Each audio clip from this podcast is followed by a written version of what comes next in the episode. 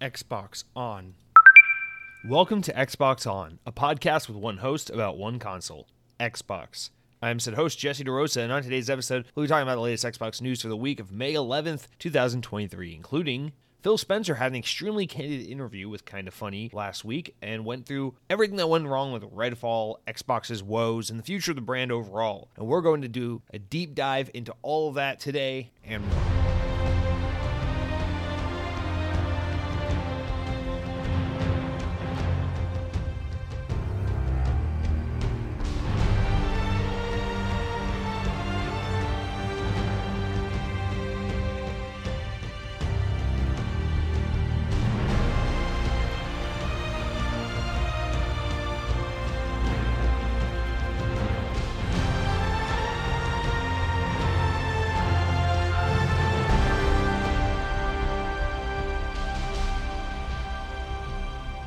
On this day in Xbox history, in the year 2010, 13 years ago, Lost Planet 2 was released for the Xbox 360.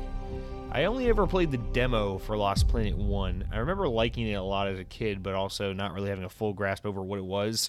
In hindsight, I only just, I kind of think of it as like sci fi Monster Hunter. I mean, it was a Capcom game, but it wasn't very Monster Hunter. It had Monster Hunter like elements. I know it had like a large emphasis on large on big boss fights, but there was also like guns and mech suits and more exploration. It, Lost Planet is a cool game. I know it's one of those franchises where it's like not a whole lot of people, you know, by today's standards, like a successful game kind of thing, where not a lot of people, quote unquote, played it or experienced it back in the day, but those who did swear by what a great series this was. I know there were three of them. I think one and two are considered largely the better ones, if I'm if I'm not mistaken. But yeah, I don't have a lot of experience with Lost Planet. It's kind of on that list of like games from that era I probably would have played if I wasn't too busy being 13 years old with no source of income. But I know it's a loved franchise nonetheless. So shout out to Lost Planet.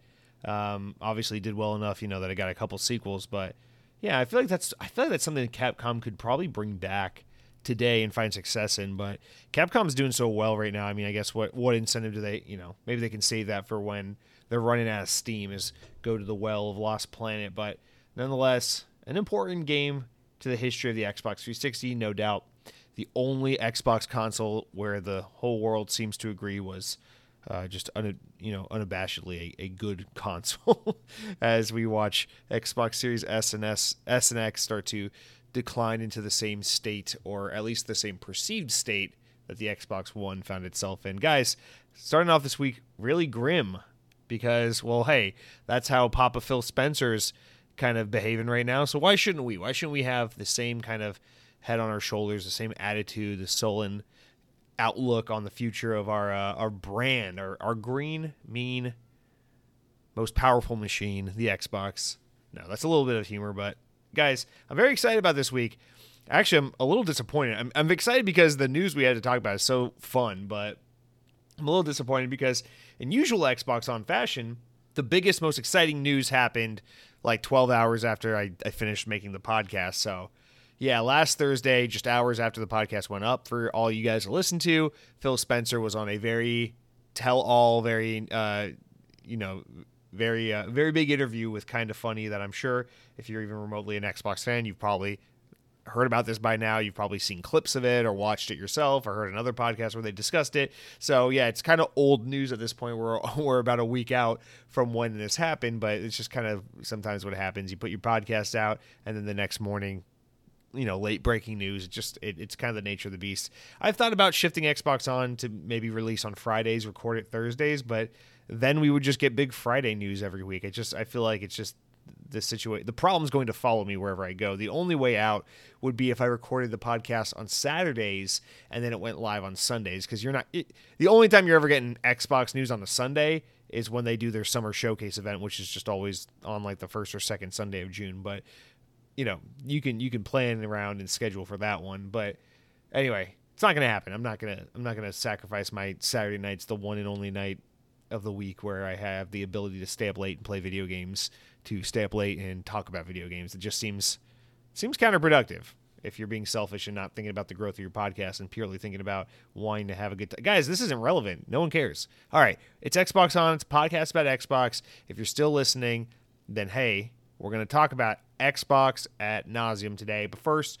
before we get into the Phil Spencer interview, before we get into deeper impressions on uh, Redfall, which I've played a ton of this week, um, we're going to first talk about the notable game releases coming out this week. Uh, the big one for Xbox, I would say, is Weird West. I've seen a lot of a marketing push for this one. It's going to be a day one Game Pass title, so that's probably why I'm seeing a lot of marketing push for it. But yeah, at the time, as the time this is uh, uh this podcast is up, the game's already been on Game Pass a couple days. It's out. You can go play it. It's like a top down s per, third person perspective twin stick RPG Wild West shooter twin stick type game that actually looks really good. Uh, it reminds me a lot of that other Game Pass twin stick cowboy shooter that this game is not apparently related to, but looks kind of like it. But anyway, this game is uh, apparently really good. People are saying it's it's a pretty good time. I don't know when I'll get around to it. I would like to try this game, but I got some other things on my plate right now. But Weird West, shout out to you, developed by WolfEye Studios. Actually, interestingly enough, uh, apparently there's some ex Arcane Studios talent who worked on this game. So hey, look at that. People who worked on Prey and Dishonored uh, ended up working on this instead of Redfall to some extent. So I, there you go yeah, that game's out. I know people are excited about that, so pretty nice get for Game Pass there. Also, if you are still on the Xbox One ecosystem, you don't have a Series S or X, Marvel's Midnight Suns is officially out this week. I think Hogwarts Legacy is now out on Xbox One as well. God bless you if you're going to try to play that thing on an Xbox One. But uh, yeah, so you can pick up those games. Just, just listen, man. Just Venmo me if if cash is tight. Let's get you a let's get you a Series S. Come on, man. We got to get off the Xbox One. They're just they just they just run like shit. I mean, maybe if you have like a, an Xbox One X, maybe you're okay. I don't know. I never had a One X. I just held on to my day one VCR Xbox One with Kinect uh, from 2013 until the Series X came out. So I don't know, but man, I can't imagine trying to run some of these current games that are coming out on my old VCR Xbox. In fact, I, I know I know how badly that goes because my old Xbox One is a glorified YouTube Netflix player in my bedroom, and uh, one time I tried to play Sonic Frontiers on it, and uh, it did not go well. So anyway, uh, last one. I guess this is. Uh, I mean, I guess no. This is definitely not an Xbox game. This has nothing to do with Xbox, but I'm gonna give it a shout out nonetheless because you know, like I've said in the past, I think everyone can kind of understand where the, you know. I know you get this. If you're listening to this podcast, I know you get where I'm coming from.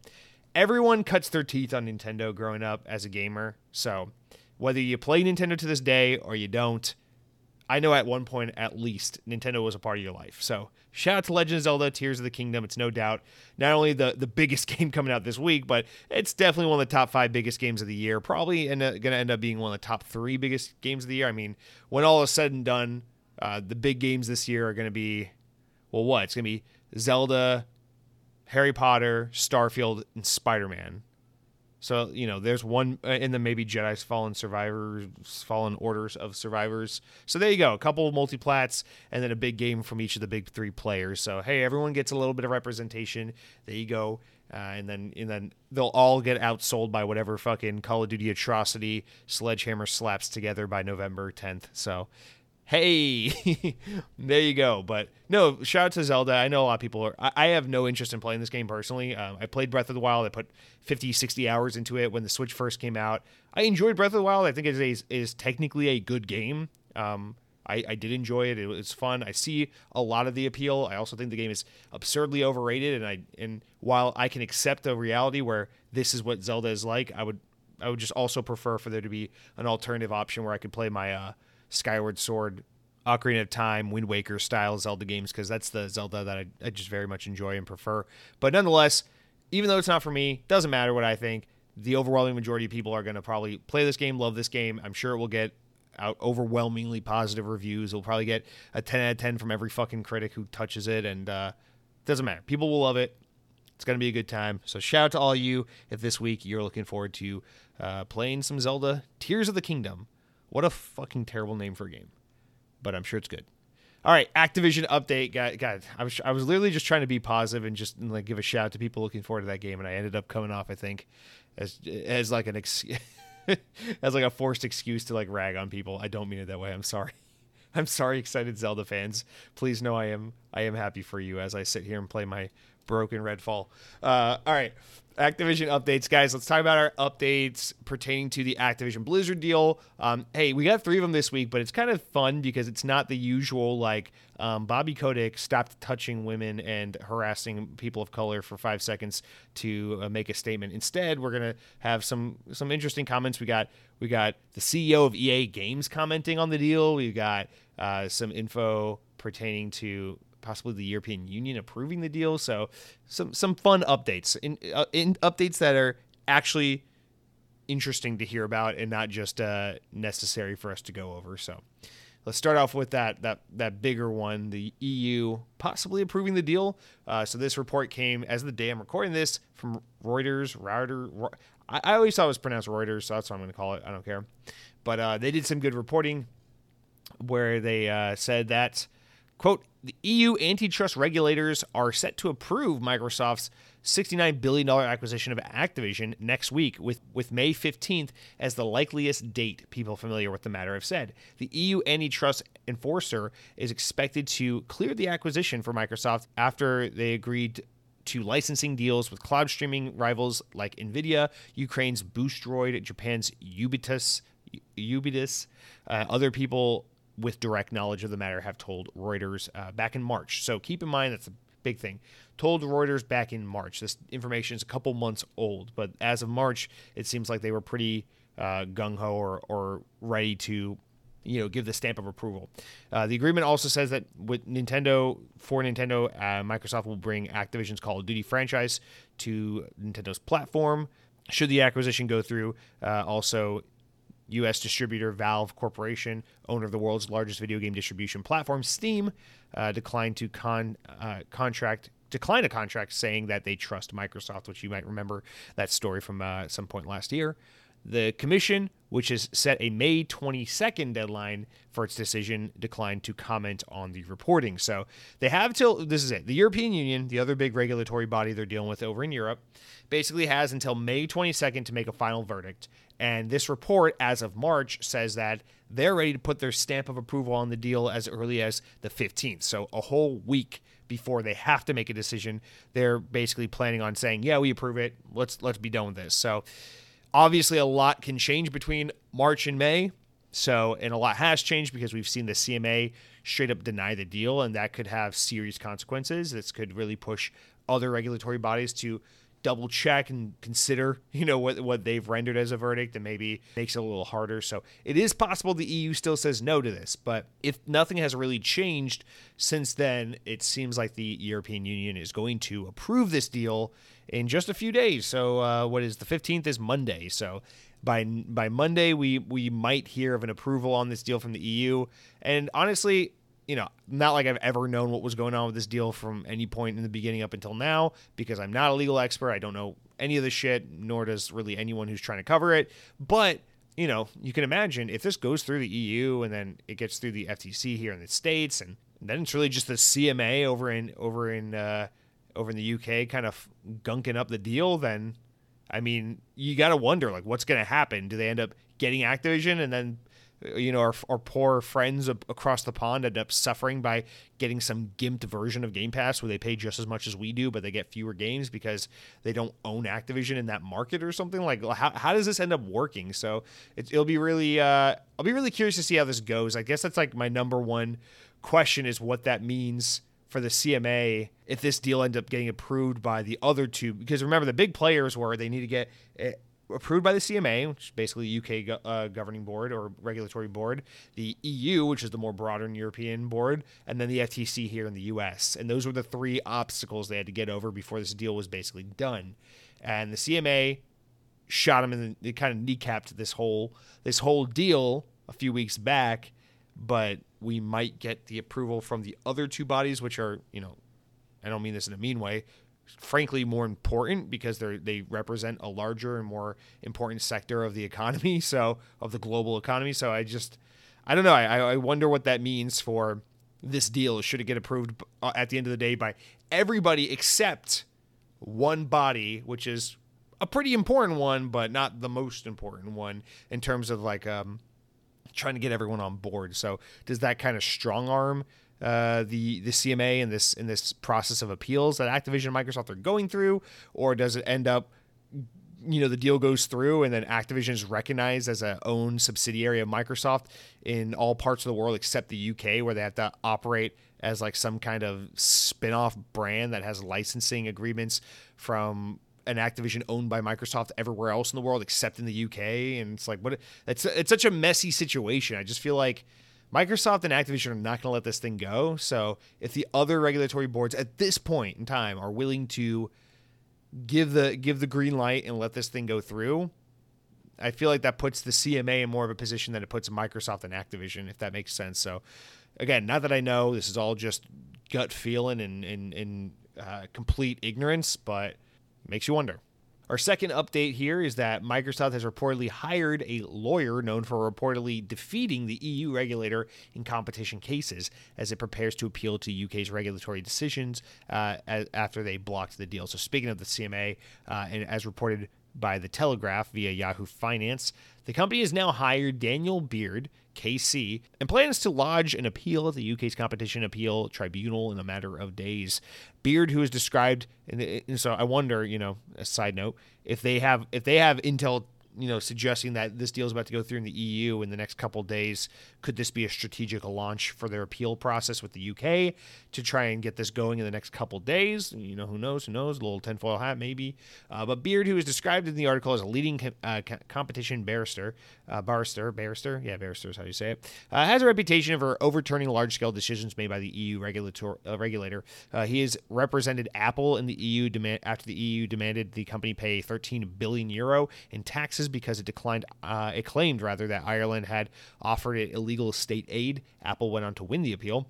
Uh, he also represented Intel last year in success in a successful attempt to overturn a decade-old 1.1 billion dollar or billion euro fine after the EU claimed that it was unfairly dominating the microchip market. Microsoft now hopes that Beard will be similarly successful in appealing the CMA's decision to block the company's $69 billion acquisition of Activision Blizzard. So he's got a good track record. Let's see how it goes. Uh, here we are all on the sidelines cheering for uh, the lawyer and the big corporation to beat out the government. But that's, hey, that's what's come to here in 2023. Your, your ancestors would be proud of you. Uh, the, yeah, the corporations won. Uh, all right, so there's that, and then finally, our last update. And this is the most fun one because it's all it's all in the industry. Nothing legality, nothing legal about it. It's just it's just uh, gaming people talking to gaming people. From VGC, Electronic Arts CEO has said that the company is quote indifferent as to whether Microsoft's proposed deal with Activision Blizzard is successful or not. In a Q&A following the company's latest earnings call this past week, Andrew Wilson, CEO of EA, said or was asked what he thinks about the implications of the deal and what they are for the video game industry and for future consolidation. To which he says, "quote This is a question I get asked a lot. I almost uh, am never allowed to answer the question either, as it turns out. What I would say is I, I don't know what's going to happen to Activision and, and Microsoft. Again, we continue to be Microsoft's biggest partner, and I think we're number one publisher." Publisher on their platform. So whether the deal goes through or not is not really a material uh, is not really material to us broadly. We uh, we think that we have a scale with our network and our IP and our talent to continue to navigate the future and lead the future of entertainment and compete in the market regardless of whether the deal goes through or not.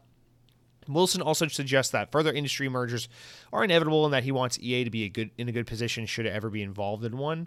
Quote, long term, you know, will the industry be consolidating or will there ever be a broader entertainment consolidation? If I was predicting over the future long term, I would say that there's almost certainty at some level, he explained. I would love for us to be able to scale to a meaningful consolidator in that space. Let me read that again. That's crazy. I would love for us to have the scale to be a meaningful consolidator in that space. I think that we have tremendous assets with respect to the future of the entertainment. But as it stands today, I think that we're indifferent as to whether Microsoft's Activision deal goes through or not.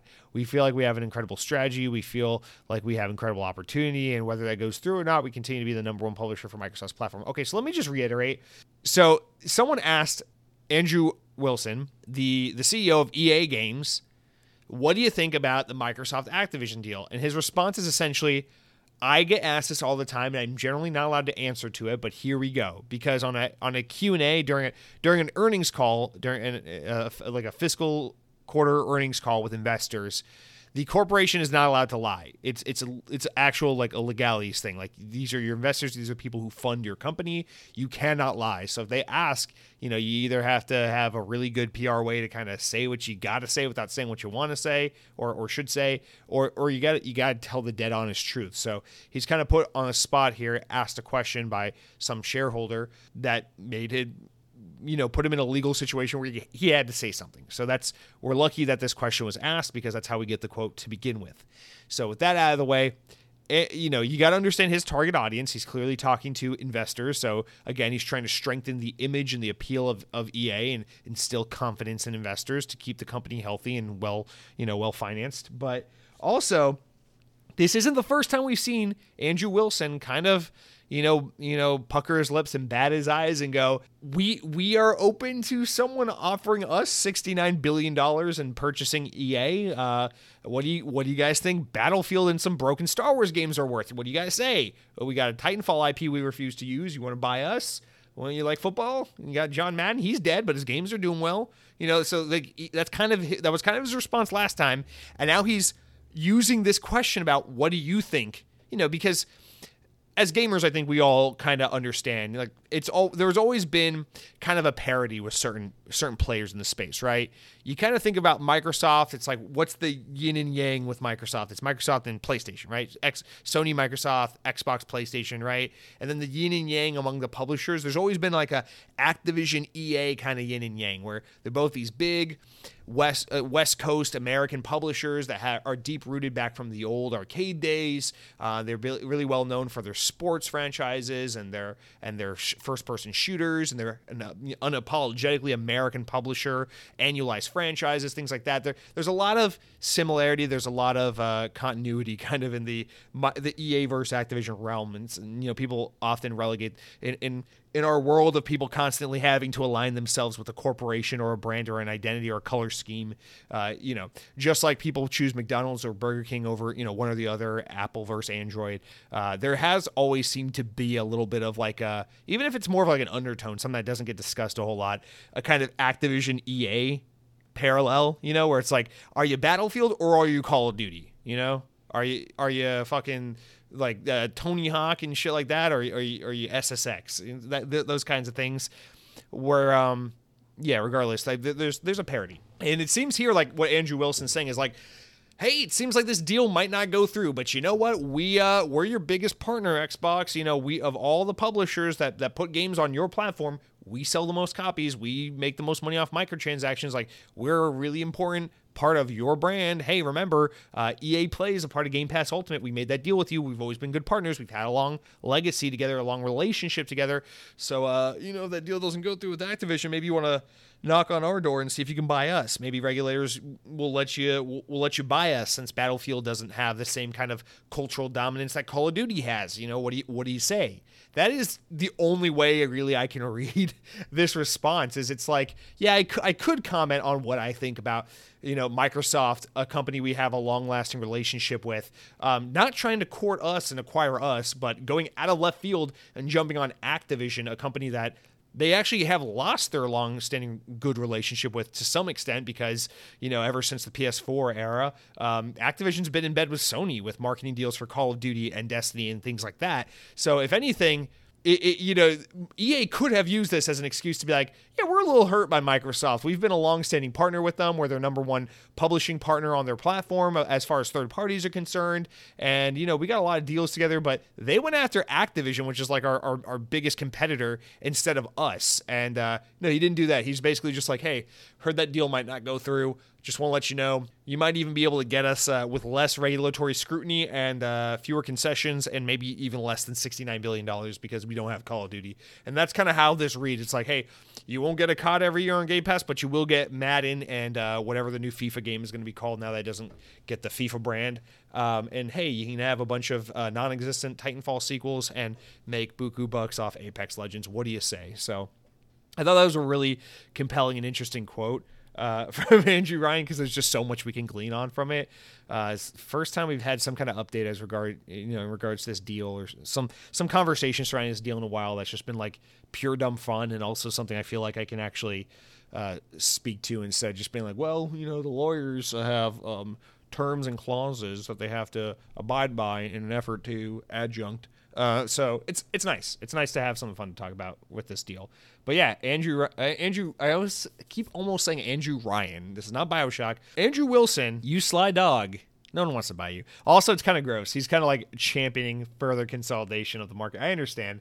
That's like how you that's like how you win the game of of capitalism. It's like it's like you start from nothing, build an empire, uh, crush everyone around you, make the world objectively a worse place uh, for you know the workers in exchange for a slight consumer uh, convenience like prime shipping, and then uh, and then grow to the point where you can just sell the business off to somewhere someone else and just uh, maybe get an island like Epstein or something like that. That's kind of, that's kind of like the name of the game. So it seems like Wilson's like, hey, I'm I'm ready for my sixty nine billion dollars too.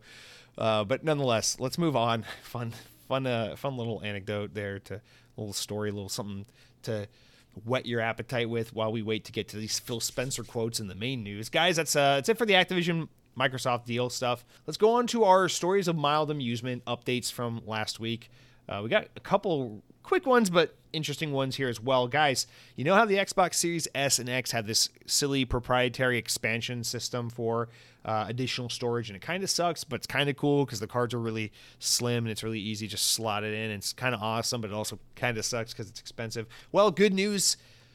Seagate has officially dropped the price of its Xbox Series S and X storage expansion cards this past week. Uh, the Twitter account uh, for Xbox notified players that the price cuts, um, which unfortunately have only appeared to be affecting the U- U.S. buyers, uh, but will hopefully soon expand are uh, are official and effect- effective immediately in you know going into effect. So uh, that's a bad sentence, but anyway, Xbox Series X and S, which launched back in 2020 uh, with a one terabyte Seagate expansion card, priced at 219.99 uh, was later joined by a 512 gigabyte card for 139.99 and a 2 terabyte card for 399.99 in late 2021 well now those prices have been adjusted as follows. The 512 gigabyte card has gone from about 140 us dollars to 90 us dollars. The 1 terabyte card so about $50 savings. The 1 terabyte card has gone from $220 to 150 so a $70 savings pretty substantial.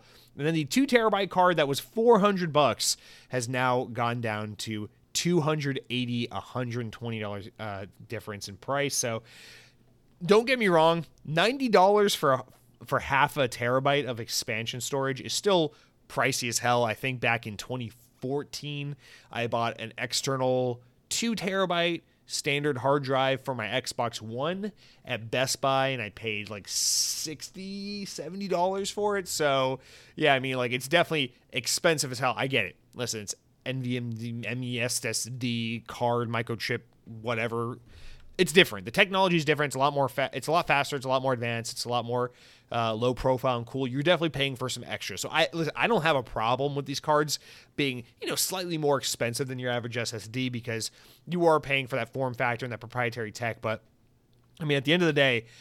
90 bucks in 2023 for half a terabyte of storage is still a lot of money you know like i'd like to see that number get closer to like 50 bucks if possible at least and then and then see that one terabyte card you know again 150 bucks it's a lot more, you know, appealing than $220. But I'd like to see us get that number a little closer, like 100 bucks if we can.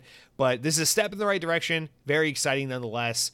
And hopefully this lowers the barrier to entry for some more gamers so we can get uh, more people expanding their storage. I keep seeing that. I don't know if you guys seen on like twitter and, and stuff that that like new meme structure for xbox where people are like here's what my xbox series s can hold uh, because series s only has half a terabyte of storage on it to begin with. I think i think after the os it only has about 400 gigs really but uh, it, it's like the meme where people will put like two games that take up almost the entire hard drive on their um, on their Xbox, and it's always like a Call of Duty game, and then like paired with like Destiny or or something like that. That's just like two games as a service type games that are like 200 gigs each, and yeah, it's, it's ridiculous. People need to be able to expand the storage, especially because these consoles come with way less storage than they should, and these games take up way much more space than I don't know maybe they should is the right thing to say about that because I don't know how hard it is to consolidate these files and get them down to a respectable file size. But if you know a game is averaging around 100 gigabytes per install, you know maybe Xbox, PlayStation, maybe you guys need to figure out how to get more more uh, more storage into these boxes and and make adding storage down the road a little more affordable. But as a closing statement to this story, Also important to keep in mind, last month uh, there was a leak on, I think it was on Best Buy uh, listing that was leaked and then pulled down where it showed that Western Digital, basically Seagate's uh, arch nemesis, the other big you know external storage manufacturer ha- there was a listing for their version of one of these proprietary xbox expansion cards. It was a one terabyte Western Digital expansion card for Series S and X. It appeared on BestBuy.com. There's there was a, a I can't remember what it was. I think it was like a reduced price. It was like 20, 30 percent cheaper than the Seagate price. So hopefully, you know that that listing was pulled, but hopefully we get the announcement soon that those are real. They're coming. Obviously, it's real. If it was on BestBuy.com, it is real. But hopefully, we get the word soon that they are coming out sooner rather than later, and then some more competition can help drive the prices prices further down as time goes on. Um, because honestly, I, will speak for myself. Like, I'm I'm not paying this money for an expansion. Like, I, I don't need the two terabyte. I'd like to at least get a one terabyte. 512 gigs is way too small, but I'm not paying 150 bucks for one more terabyte on my console. I'm just not doing that. So, I would love to expand. Uh, I'm just waiting for that price to go down, and in the meantime, I will just I will just fucking uninstall and shift around games on external hard drives and do whatever kind of trickery I got to do to get get my games loaded on my console. But just I mean, this has got to get worked on, guys. Come on. All right. Next up, let's talk about Private Division. This is a really weird one. It's a odd match, kind of like how Wild Hearts had uh, the uh, Tecmo guys with EA. We're gonna see something kind of like that in a little bit, where, with this story, where it's just a an unlikely pairing. So from VGC, Take Two publisher label Private Division. As a remi- reminder, Private Division is basically Take Two's like smaller label publisher. Like it's it's Take Two, the guys that do like Rockstar games like GTA. But it's like a second publisher that's under Take Two for like smaller games that they don't necessarily want to align with the Take Two branding.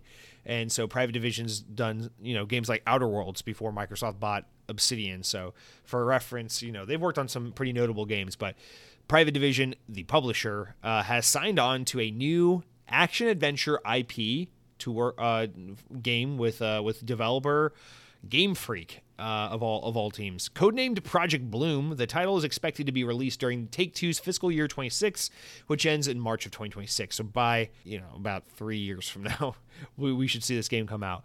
The first piece of the concept art of the game, which is in early development, uh, has been shown online. I actually haven't looked at it, so it's a bad the bad on me for not being prepared. Uh, but founded in 1989, this Japanese studio Game Freak best known for the creation of over 30 entries in the Pokemon franchise. You know, they, they spoke out on the deal and said the following quote, We're thrilled to have the opportunity to create new IP that is bold and totally different from our prior work, said Game Freak director Kota Furushima. Quote, from beginning from the beginning, Private Division was the publisher we wanted to work with on our new game. Yeah, right. Uh, the track record and global expertise gives us all the confidence to create a sweeping new action adventure game that we can't wait to see and share more about in the future. Another quote, quote from a different source, uh, we're ready to help Game Freak unleash their potential and we're honored to be the first Western publisher to work alongside this exceptionally talented and proven team to bring a bold new IP to market, said Private Division head and Take Two chief strategy officer Michael Worosz. Worosz is, uh, you got to work on that spelling of the last name, man. Maybe go back in time and, and strangle someone. I don't know. Uh, anyway, end quote. A decade ago, Game Freak set up an internal initiative called Gear Project, in which uh, developers could pitch original game ideas during their quarter, or sorry, during their quieter periods when Pokemon games uh, were in such an active development state. You know, in the earlier kind of phases of Pokemon development. Although the studio is best known for the Pokemon series, it has released games, a number of smaller games unrelated to Pokemon uh, in recent history, about past 10 years or so, like uh, HarmoKnight. Te- I don't know what that is. Tembo the Badass Elephant. I remember that. That was a, a Wii eShop. That was either Wii U eShop or I think it was 3DS eShop actually. Um, and then it came to Xbox Arcade actually. Yeah, it was an Xbox like indie game at one point. And uh, Giga Wrecker. So they they've worked on smaller games. Like I'm, we're talking about like kind of like indie style 2D projects. They've never, as far as like large scale full AAA type games, they've only ever made Pokemon. So this is a big deal. They're they're not working with Nintendo. They're not working with another Japanese label. They're working with Private Division. It's it's so funny when they're like uh, when the quote from from from Game Freak says from the beginning Private Division was the publisher we wanted to work with on our new game. You could tell it's just one of those like Japanese things that was poorly translated because what the fuck does that e- what what does that even mean? Yeah, oh man, from from the get, I always I always knew I wanted to work for private division. I always said if we make it big and we get to work with a, a big American publisher, we wanted to work with private division. so I just think that's funny right there. But no, this is obviously it's obviously crazy, man. Like we're seeing they're calling it a new action adventure IP. So from the people that make you Pokemon, bring you Pokemon, we're getting a new game published by a subsidiary of the publisher that brings you Grand Theft Auto, uh, and the publisher of games like the Outer Worlds, and uh, yeah, we're gonna get a, a, new action adventure IP from the Pokemon developers. So I think this is just this is such a funny, you know, like no one would have had this on their bingo card kind of. Uh, you know, pairing, and it's fun. It's cool. Like, right? Like, I, I, I actually really encourage and look forward to seeing more and more of this, like, Japanese publishers on Western games or Japanese games with Western publishers, and just kind of seeing like these different these different combinations. You know, like you know, even if it doesn't always work out, I know when like uh, Crystal Dynamics was owned by Square Enix, that wasn't necessarily seen as the best fit, or you know, fucking Remedy working with Smilegate on Crossfire X. I know, you know, there's not always a great history with these crossovers, but you know, you get your wild hearts when you get like your Koei Tecmo guys working with EA. So it can happen. You can it can happen when you get this bleeding of two different worlds where you get something really unique and really different because you got like this uh this publisher with this western sensibility knowing kind of what these big AAA action uh kind of dominant generally multiplayer centric game experiences are like and then they kind of work with the more I and I mean this in the most complimentary way like eccentric and unique and like quirky Japanese developers to make something that's just so not just another Call of Duty or Gears of War like game. So it's cool. It's it's really cool to see these combinations kind of become a reality, and then at the end of it, we get a game unlike anything we've ever seen before. So I'm definitely gonna keep my eyes on this because although obviously we don't really know anything about the game or have anything to go off as to whether or not it's gonna be good, it is an interesting matchup, and therefore on that alone, I'm just looking forward to seeing whatever the hell this game ends up becoming. So that's cool. From the people who brought you Pokemon, uh, we're gonna get some kind of new game on Xbox, presumably in the next couple of years. It's like a action adventure game. All right, and finally, before we get into the main news, let's wrap up with what seems to be like our monthly or quarterly update on Dragon Age Dreadwolf, a game that I have no beef with Dragon Age as a franchise. I just I'm just so tired of this game always being in the news cycle, despite the fact that it's never been properly like shown or revealed with a full blown trailer and gameplay. Like, come fuck on, man. It's like I don't need Xbox constantly teasing me about this Indiana Jones game that like it, there's nothing to show yet. You know, like just just shut the fuck up until the game's ready to go. That's that's my thing with Dragon Age, but it always shows up. You know, a couple times a year, it always shows up in the news. They're talking about some bullshit that's like, great, now go away. And uh, this week is no different because here we go from VGC Dragon Age Dreadwolf isn't currently scheduled for release before April 2024. That's according to publisher EA. So on their investor call uh, that took place this uh, this week, we learned that the game's not planned to be released in fiscal year 24, and fiscal year 24 for EA ends on March 31st, 2024. So about a year from now, roughly a year from now, 10 months from now. Um, so there's no plan for Dragon Age Dreadwolf to release basically what that means is this year or early next year.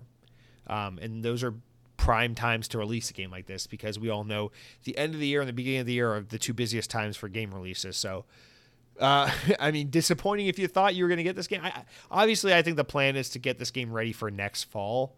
Um, and then we'll have a big. We'll probably see some of it this summer. Uh, we'll, we'll, see some like official reveal, and then next year we'll see a lot more of it, and then the fall it will come out. Uh, but you know, then we'll get our inevitable series of 25 delays that every game receives these days. So it's just crazy to me that they have the audacity to put this in the news cycle. Obviously, this isn't EA looking for a way to spin it into news. This is it came up on an investor call, so it uh, it, it's not like they're trying to get this into the news cycle. So I can forgive it in this instance. But I'm so tired of hearing about this game that we haven't ever even seen yet. But uh, you might remember that last October, BioWare general manager uh, Gary McKay stated that Dragon Age Dreadwolf has reached its alpha status and was playable from opening scenes of the first mission to the very end of the game at this point. So they are really going gung ho on polishing, fine tuning, and putting this game together, kind of so to speak. Um, so hey, I mean, like they made the game, now they're just trying to like make it a full fledged, polished, completed project. So, hey, listen, take all the time you need. I have no problem with the fact that this game's taking a long time to make. That's fine. Take all the time you need, but just keep it out of the news cycle until we got something to really talk about. Please and thank you. All right. Now that's going to do it for all of our mild amusements and story updates of that for the week. Next, we're going to jump into the actual news. But before we do that, you know how it goes. We slow down. We talk about the games we've been playing for the week, chat a little bit about that, catch up, see how we're doing. But before I can even tell you about the games I've been playing this week, which spoiler, it's Redfall, uh, I, I got to tell you about what I've been eating first of all. Okay, can we talk about this? Can we talk about this? Mountain Dew Summer Freeze. It is here. Our summer flavor is here. Mountain Dew Summer Freeze. You guys know I've been hard on Mountain Dew because they shit out too many flavors. They just they quite honestly that's that's my number one complaint. surprisingly, my number one complaint is that they put out too many flavors in a year, and not my number two complaint, which is that so many of their modern flavors suck they lost the spirit of what Mountain Dew even is, and they'll just slap the Mountain Dew logo on anything that tastes vaguely like some kind of fruit or candy uh, with high fructose corn syrup and carbonation. So, uh, good news: Summer Freeze, the new summer Mountain Dew flavor for this year, is out, and it's good. It's it's actually pretty damn good. So. It is uh it's going after the flavor profile of those like classic. I know there's a name for them, but I don't know uh, Johnny Pops or whatever they're called. The, the like red, white, and blue uh, popsicles that you, you just kind of uh, you know just kind of associate with summertime. So it's kind of going for that flavor profile in the form of a soda. And you know what? It, it really works for Mountain Dew. It kind of tastes like Voltage, the blue Mountain Dew, uh, a little bit with a little bit of a little twist of something else. So the finish definitely has that popsicle, that summer popsicle kind of finish flavor, and it actually works pretty well into soda. So I'm in, I'm into that. And uh, Voltage is one of the best Mountain Dew flavors. So using that as your basis to build upon is always a great idea. So it means you're going to get a good soda there. So I'm a fan of Mountain Dew Summer Freeze. I'm into it. The can art is simply phenomenal. And like most modern Mountain Dew flavors, it does come in both regular and zero sugar variants. So I will say uh, the zero sugar, quite good. Uh, regular version, better than the zero sugar, but both are great. And as someone who doesn't really drink soda that much anymore, uh, I am going to be uh, actually probably drinking a whole lot of the zero sugar version of this throughout the summer because I, I like once or twice a year kind of going on a Mountain Dew binge and having that be like my forced personality for a little bit, you know? Around Halloween time when Voodoo comes out, that's always my thing, you know, for the whole month of October, maybe even a little bit September. I just drink so much Mountain Dew Voodoo because why not? It's cool. It's like you know, it's like what what do you do? It's like oh, you know, I'm an engineer. I, I make engines and in, in, in ears.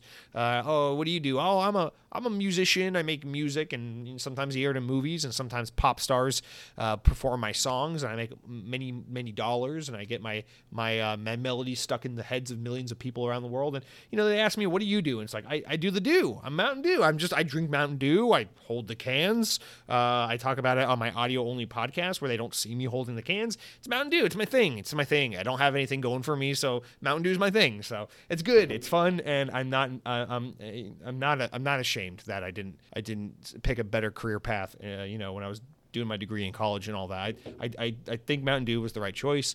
It's good. I like Mountain Dew Summer Freeze. I still think they're going a little too hard with how many flavors they do. You know, for context, because Mountain Mountain Dew doing a summer flavor that's normal. That's normal.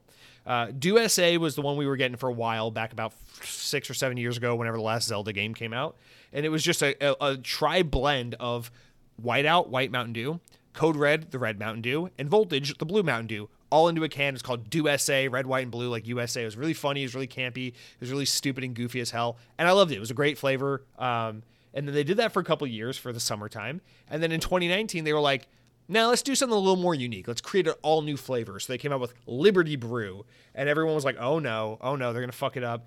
Liberty Brew was actually fucking awesome. It was a brand new flavor. It was so so good. They did it for 2019 and 2020. It was phenomenal. I drank so much of it. I always I always uh I always that that, that flavor always makes me think of moving to Florida because it came out right around the time I moved to Florida. So I remember getting my first apartment and being like, I guess uh I'm an adult now, so I probably just what stock my fridge with Mountain Dew all the time. Like that's how being an adult works. So I have a lot of love for that flavor. And then um and then they uh ever since then they've just kind of been like shit in the bed hard where like they just keep trying to throw out all these like random fruit flavors in the summertime where they just put the the baja blast name onto it and then they make like mango pineapple peach. And it's like they all sound interesting but they're never actually good. And they just keep shitting out all these flavors. We get thunder this and pitch black's coming back but not before we first get a raspberry lemonade for the third time. And it's just it's too much. Some of the flavors are good. Some of the flavors are straight up ass but i kind of wish mountain dew would just cool off. You know, like I like the seasonal. I, like the seasonality of Mountain Dew. I like having your main four or five flavors that are just always on standby available throughout the year. And then like for summer you have a summer flavor. For for the holidays you have a holiday flavor. For Halloween you have a Halloween flavor. I like that. But I don't necessarily need them to make a new flavor every 3 months. It's it's it's overwhelming, it's stressful, and while every now and then it is nice to have a new flavor, slow your roll, you know? Slow your roll. I, I don't need this seven new Mountain Dews in a year. It's just too much. So nonetheless, uh, they won't stop because I keep buying them. So shout out to Mountain Dew Summer Freeze. Uh, if, if you're a fan of the Dew, I highly recommend it. It's one of the better flavors they've done in recent history, and uh, it definitely captures that summer feeling quite well. Uh, if you're nostalgic for your childhood, why don't you get yourself a can of high fructose corn syrup and enjoy some Mountain Dew Summer Freeze? Guys, that is it for what I've been eating this week. Now we will talk about what I've been playing, and that is uh, I, I, made I made no secret about it. I've been playing Redfall. I've been playing lots of Redfall when I'm gaming, guys. I put, I'm about 12 hours into Redfall at this point, and last week we talked extensively about it, so I won't go too much into the the, the grounds we tread last week regarding all the controversy of the game, but.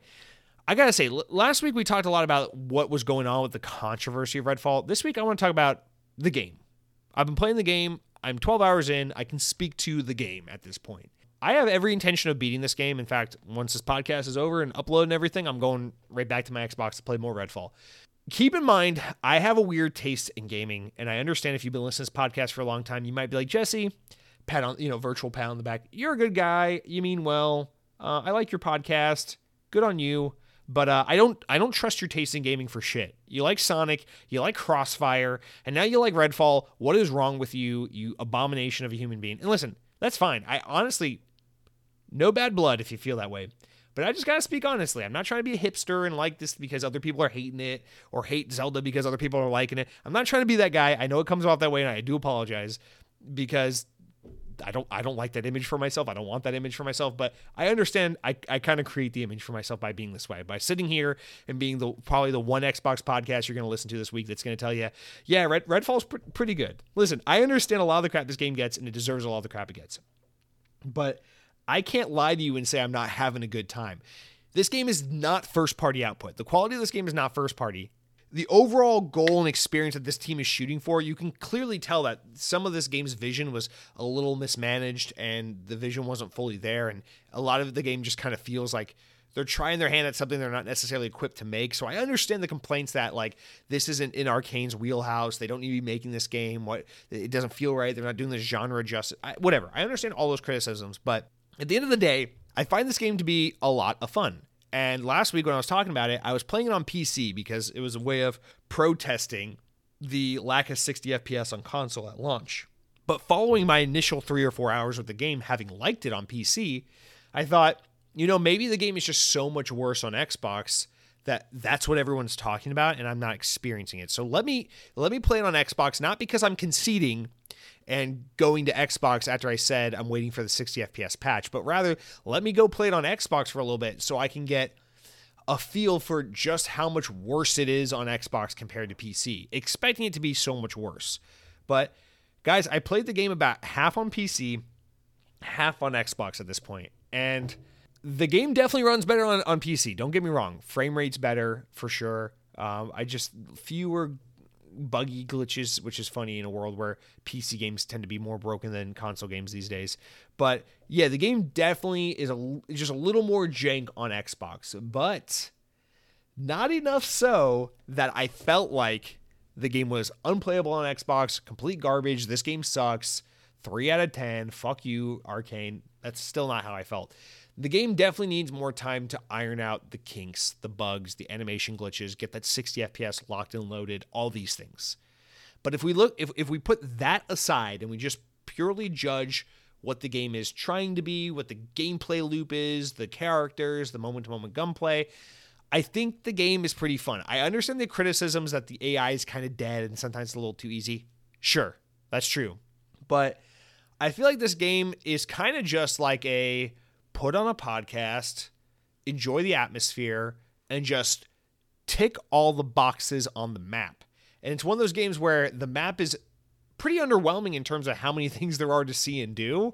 And so it, it appeals to that part of my brain that likes the faux open world, but it's really more of a linear experience, kind of like like the like Rise of the Tomb Raider or something like that, where I can feel like I'm exploring and, and, enjoying an open, expansive experience, but also it's pretty linear, so I'm not getting lost. I'm not overwhelmed by the daunting 50 hour main quest line or anything like that. It's just pretty straightforward. Kind of like, kind of like Far Cry, where Far Cry, you know, Far Cry is a much bigger open world and it has a lot, lot, lot more to do in it if you want.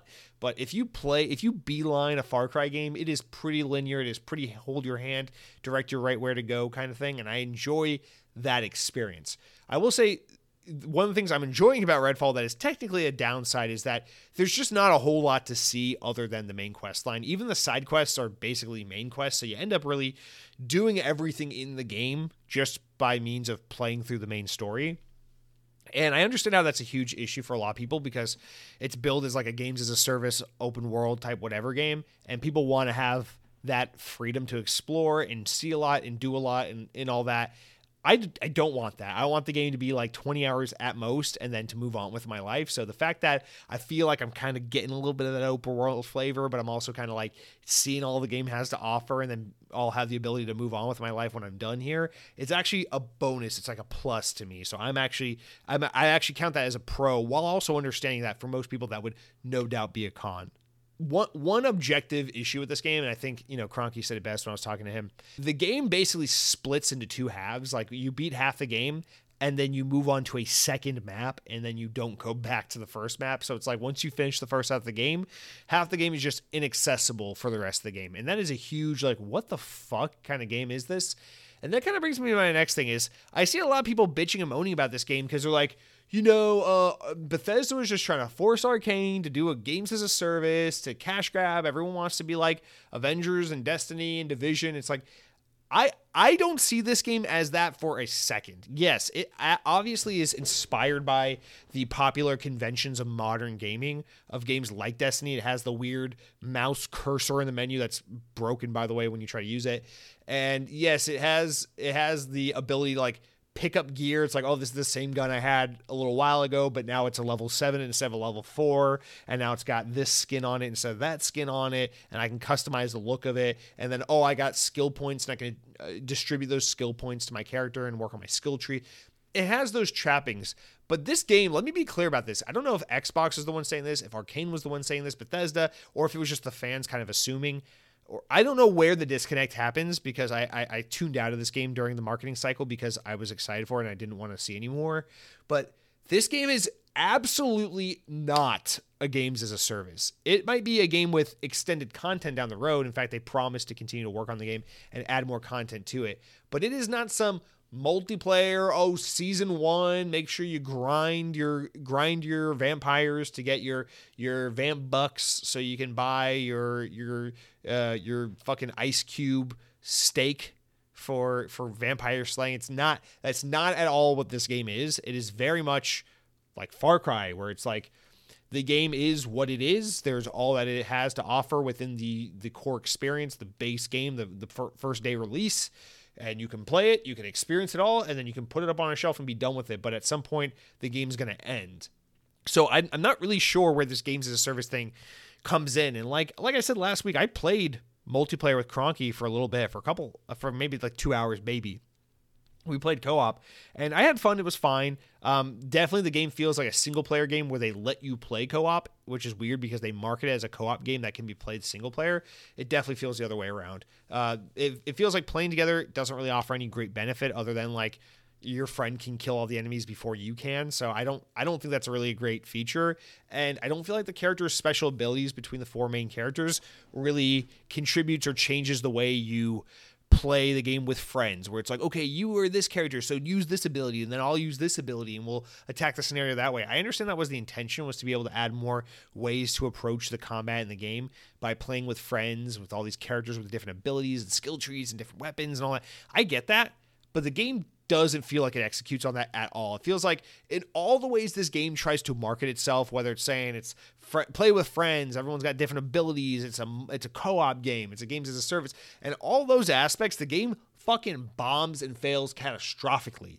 But if you just want to play the game as a single player smallish linear open world experience that has some light RPG open world elements like gear uh, gear levels on your guns and and skill tree points like almost every modern RPG has these days.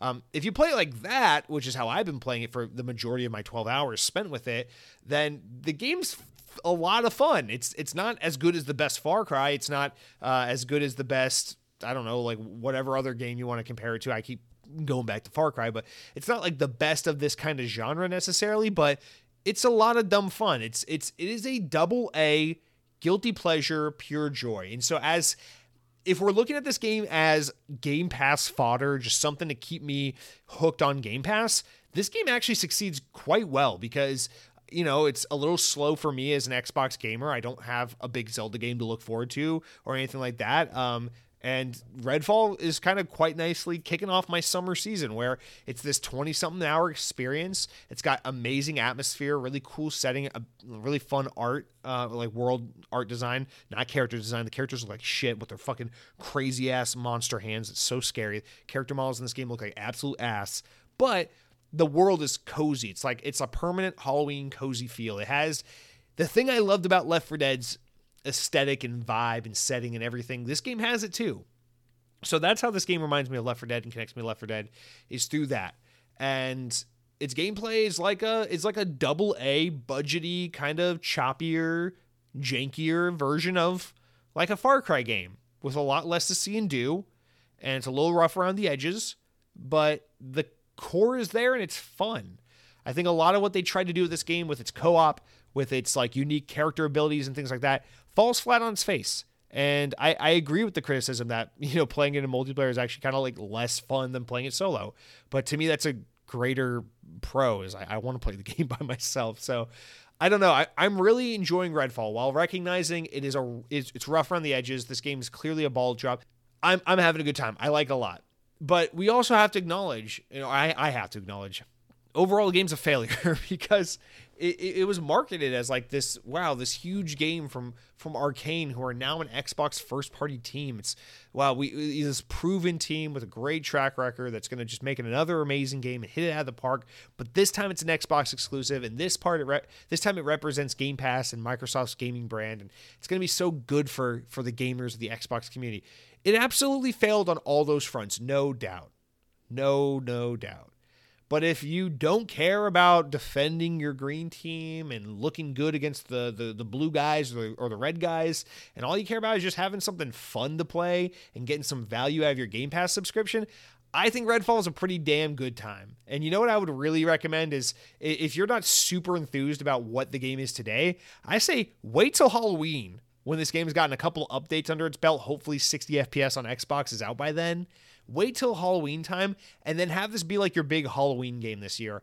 It's a blast, dude. It's it's a fucking blast. It's it's really fun. I'm just putting on my podcast, tuning out for four or five hour play sessions, just kind of fucking vampires in the head, collecting gear, grinding, doing the missions exploring the houses, all the shit. Tonally, there's a lot of cool atmospheric stuff. There's a lot of cool lore and things to read around around the open world, letters and and diary logs and all these things that you can pick up and just get a sense for who the characters were and what the world was like shortly before the vampires came. And it's a really fun and interesting world to explore. It's again, there's not a whole lot to it. It's it's pretty barren, but the gameplay loop is straightforward, simplistic, and simple enough that the loop is there. It's like collect some stuff, pick up some lore in the area, find a safe house, break into it, turn the power on, whatever, get this little side quest, do the little side quest, defend the base, kill the monster, collect all the skulls of the monster, go to the house, put the skulls together, fight the bigger boss, go back to the safe house, level up, chat with your guys, take on the next objective, get some more lore. You know, you just kind of loop this like really, really basic, really easy, straightforward, linear kind of structure and it's just a bunch of dumb fun. It's it's a really fun game. The character models are fucking horrific. They look so terrifying. I don't know why this game looks like a fucking PS2 game banged an N64 game with HD from the Xbox 360 and the characters are terrifying. They look worse than the little fucking troll people from Harry Potter and I'm worse off for having seen these character models. But aside from that and aside from the god awful odd achievement that this game offers. Yes, I'm looking at you, you 17 gamer score motherfucking achievements, uh, effing up my gamer score, giving me odd gamer score. I'm looking at you. I hate you. You know, despite these kinds of things, Redfall is a fun time.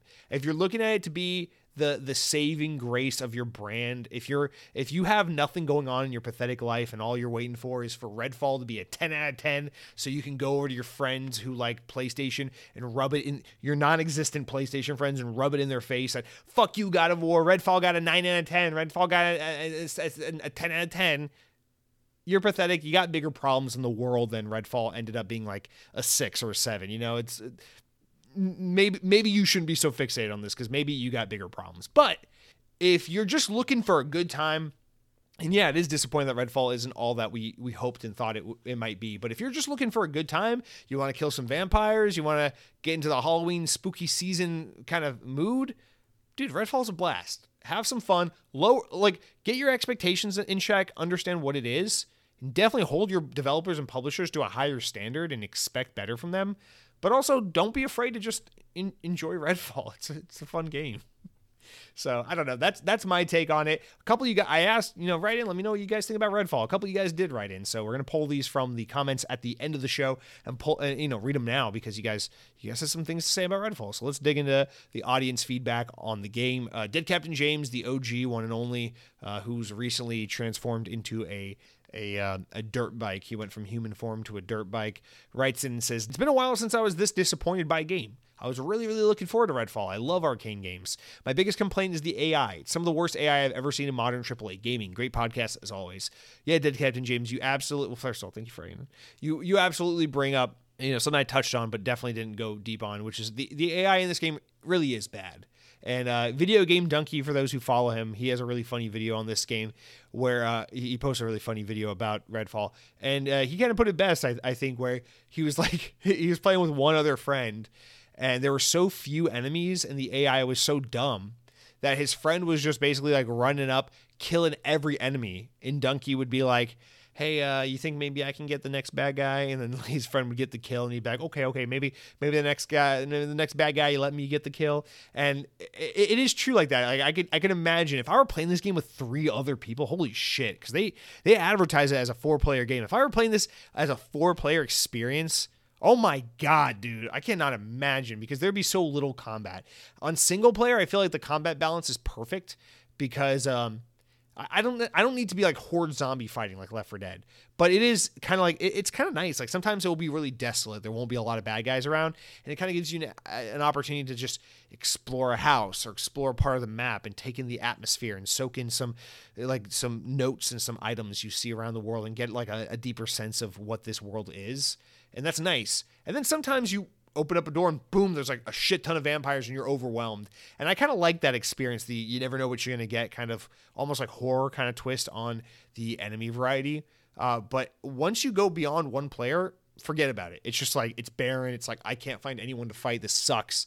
So I definitely understand that complaint. And then the AI is absolutely, you're right, it's terrible. I'm playing on one of the easier difficulties, and I really probably should have bumped it up because sometimes Sometimes I feel like I don't even have to be stealthy. I just walk behind an enemy and just blast them in the fucking face with a shotgun. They're dead in one hit. I'm like, that that wasn't even a challenge. what, what am I doing here? So you're you're right.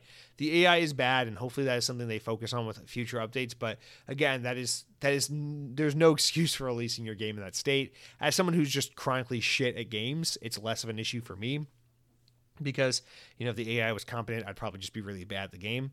But no, no doubt, you know, people gamers expect compelling, smart, and uh, challenging AI that's going to you know, force you to kind of think on your toes and, and, figure out unique and creative ways to approach combat rather than just uh, run up behind a guy and shoot him in the back of the head and be done with it. Mr. Mal wrote in about Redfall and says, I think it's important to remember that Redfall is Xbox's first $70, $70 first party game. I think it's an easy excuse uh, for some of the downfalls when not paying $70 for the game, but I'm further convinced that $70 games are a bad and terrible idea, actually. Games still come out unfinished, not just with Redfall, but Jedi Survivor, and the game still has one of those BS deluxe editions. Yeah, and, and fucking EA was bragging about Jedi Survivor, uh, despite it having all the issues. Yeah, this this this is an important point. This is absolutely an important point because if I bought Redfall for seventy dollars, I probably would feel different about it That's absolutely right. I didn't bring that up last week. I didn't bring that up just now. So thank you for kind of bringing us back to reality with this with this qualifier because I I don't even I don't know what I would do with Redfall. You know, because I'm usually not um a pre-order guy kind of guy. I pre-order with rare exception. You know, like maybe maybe like Sonic or something like that. I'll pre-order, but with Redfall, if, it, if there was no such thing as Game Pass, I probably wouldn't have pre-ordered Redfall. I would have waited for day one to see if the game is broken or not, and then probably would have bought it day one. But yeah, I mean, like if I heard the game is just shit, it's not worth your money, I probably would not have bought this game for seventy bucks. I I, I know myself well enough to know if this game were only available as a seventy dollar game, and on day one the reviews were like, "What a letdown! Five out of 10, 5 out of ten. I would have been like, "I'll wait for sale. I'm not, I'm not buying this game." So it's important that you bring that up because you're absolutely right. Um, for people who spend seventy dollars, I do feel for you. You are you have more of a, an axe to grind and more of a reason to be upset. I, I guess the thing is, it's like I, I'm sitting here wondering who's buying these games. Who the hell is out there? You know, this is an Xbox exclusive. It's only on PC and Xbox who the hell is going out there like, yeah, I could subscribe to Game Pass and pay, play this game for 15 bucks for the month and then cancel my subscription, or I could give them seventy dollars and just play the game forever. I, I don't I don't understand. I guess there are some people who want to do that, and I, I can respect that, but like I don't know, man. I just always think like, why would you not be playing this on Game Pass? But uh, you're absolutely right. It, it, inexcusable for 70 bucks. And and I feel like to go any further on your comment would kind of touch on part of our Phil Spencer interview later on. So I'll kind of leave it at that. But no doubt we will get back to this idea of how could Xbox let this happen um, once we get to that interview. And then our final comment on Redfall comes from Cronky, who says, Redfall is very fun. At the end of the day, that's all that matters. I very much enjoy the world, environment, and exploration. Yes, it lacks polish, but to be honest, it's Arkane. If it came out completely polished and perfect, no one would have played it regardless. Uh, I, you're half right. I think this game would have gotten a lot of attention because it has more mainstream appeal with what's tr- trying to market itself as, and with the nature of it being an Xbox first party game, a Game Pass title, all these things, it would have garnered some more attention. But you are you are right that generally, you know, it's Arkane. It's gonna review our reviews, and then no one's gonna give a shit about it. So, um, but yeah, I mean, I, at the end of the day, I, there's something probably fundamentally broken with both of us, but I like Redfall. I think it's a good game. I don't think it's a great game. I definitely think it has a lot, a long road to go before it's a game I would I would recommend to people. But uh, it like like a game where I'd be like, you gotta play Redfall. But as it stands right now, it is a game that I think if you have Game Pass, and you're just looking for some dumb fun and you are a fan of double A and games with a little bit of jank that can be rough around the edges, you're someone like me who can enjoy a Crossfire X from time to time and you don't need every fucking game to be God of War level of polish. You know, we should expect games to be highly polished, but you know, I, I understand the reality of the situation that games don't always come out that way, and I, I still find a lot of enjoyment in sometimes jank or broken games. And uh, this is just one of those games. I recognize it is not technically great but I'm having a lot of fun with it. I, right now, if I had to score it, if I had to IGN it, I'd probably give it like a 7 out of 10. It's real rough around the edges. Definitely not for everyone. Wouldn't recommend it to many people. But for me, it's pretty fun time.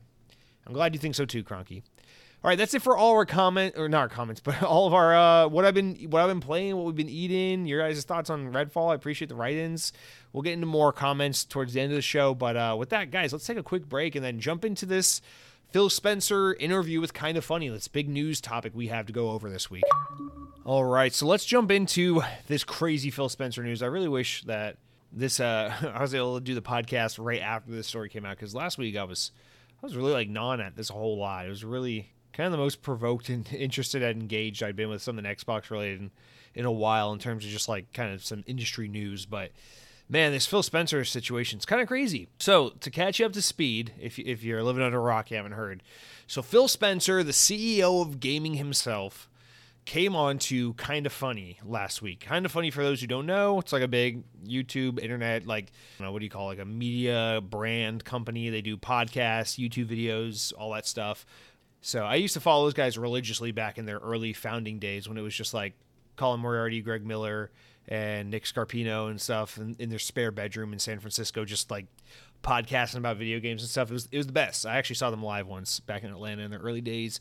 Ran into them. I met Colin Moriarty, and then I told him I'm sorry to bother him, and then I walked away, and it was awkward, but it was awesome. Okay, uh, but no, all joking aside. So for those who don't know, kind of funny. They they've since grown on, gone on to grow into something much much bigger. I, I don't I don't really follow them anymore.